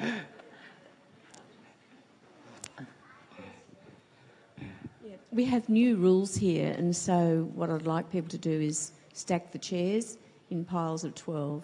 We piles of 12? We have to put them all away in the yeah. storeroom. In the storeroom, so okay. stack the chairs in piles of 12 with the face facing, the back facing towards the back would yes. be best. Yep. That'd be great.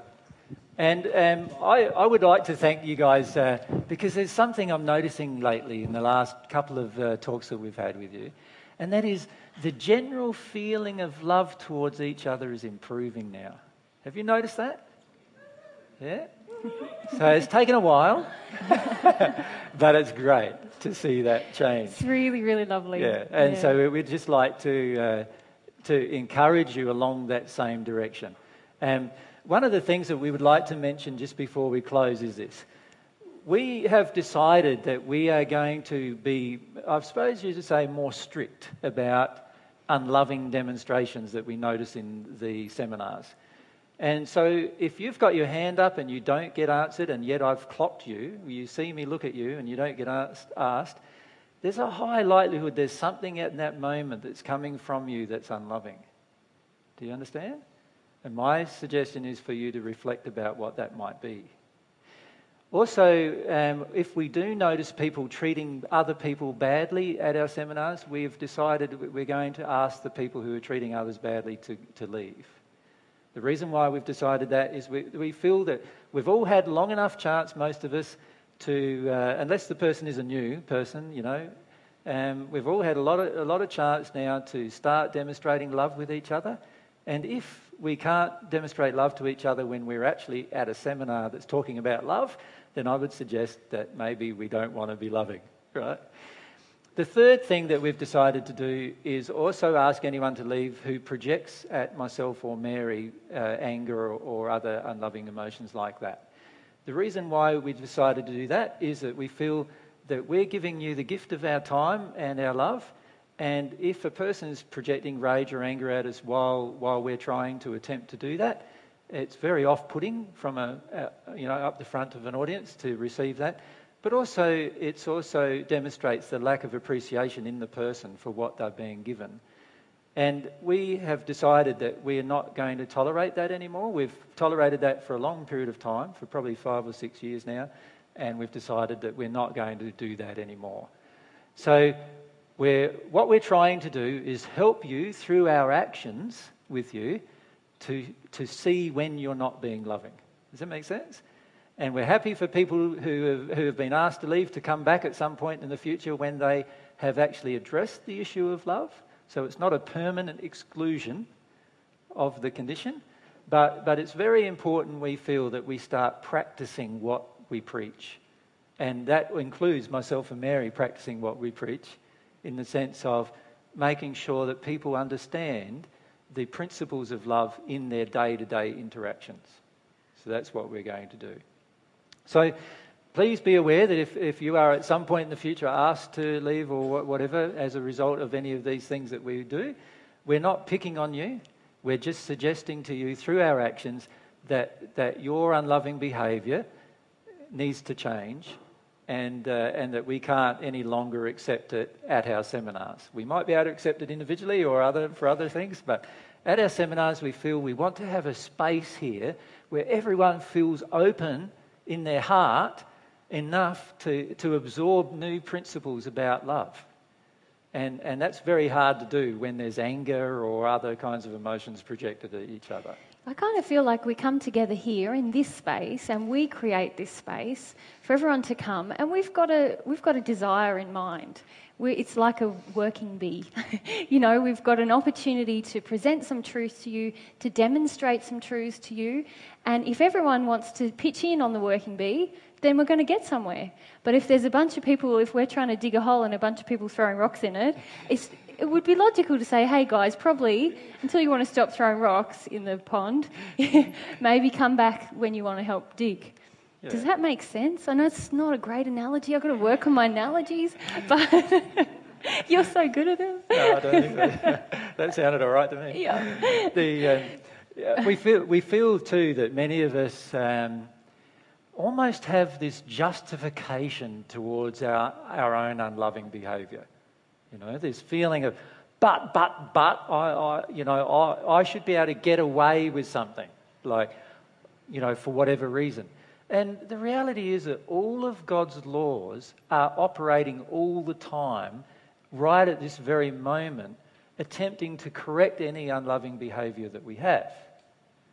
And what we feel, uh, Mary and I feel, we discuss this quite a lot, is that we need to also do the same thing that God does, in the sense that we need to make sure that all of the laws involving our seminars, if you like, the principles involving our seminars and how they're held, are actually in alignment with the way God's laws are working. So that's what we're. Yeah, and that means no one's ever going to tell you off or make you feel small about it or give you a lecture. It'll just be a very kind indication of what the truth is and a request that you that you leave until that that emotion is no longer coming from you or that set of actions is not yeah. undertaken by you. However, if your behavior is public, then your correction will be public. Do you understand? If your behaviour is private, that we notice privately, then your correction will be private. And there's very good reasons why we feel that needs to happen as well. Because it, when there's a public behaviour that's corrected, corrected privately, the other people involved in that bad behaviour do not see the correction. Right? And it's important we feel that public bad behaviour is corrected in a public manner so that, so that everyone involved in that, in that event can see the correction.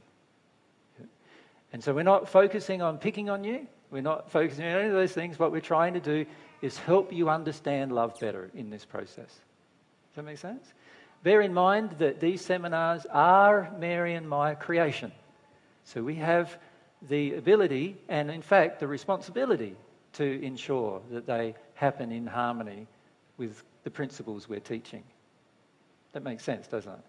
Whereas if it was something, if we come along to your home and you decide to do something that's out of harmony with love, if it didn't affect me personally, uh, or it didn't affect some of the principles that you say you're teaching, I would not necessarily feel the, the need to correct it unless you asked me to.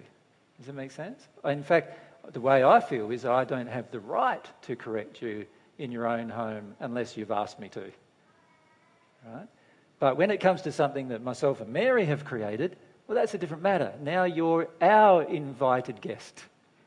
And as a result, um, we feel that we need to state what are the general principles we would love to see our invited guests operating under.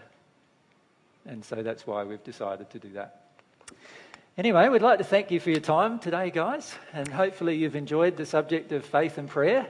And we look forward to catching up with you again and also have enjoyed your company this weekend.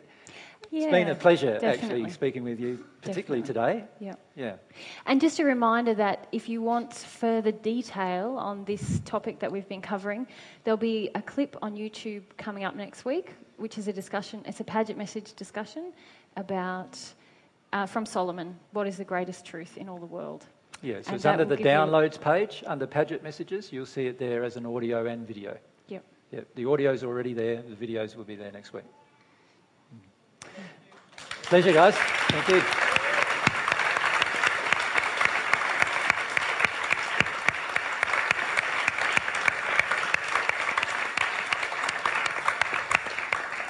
We- Can we also say that we love what some of you are starting to do with your lives?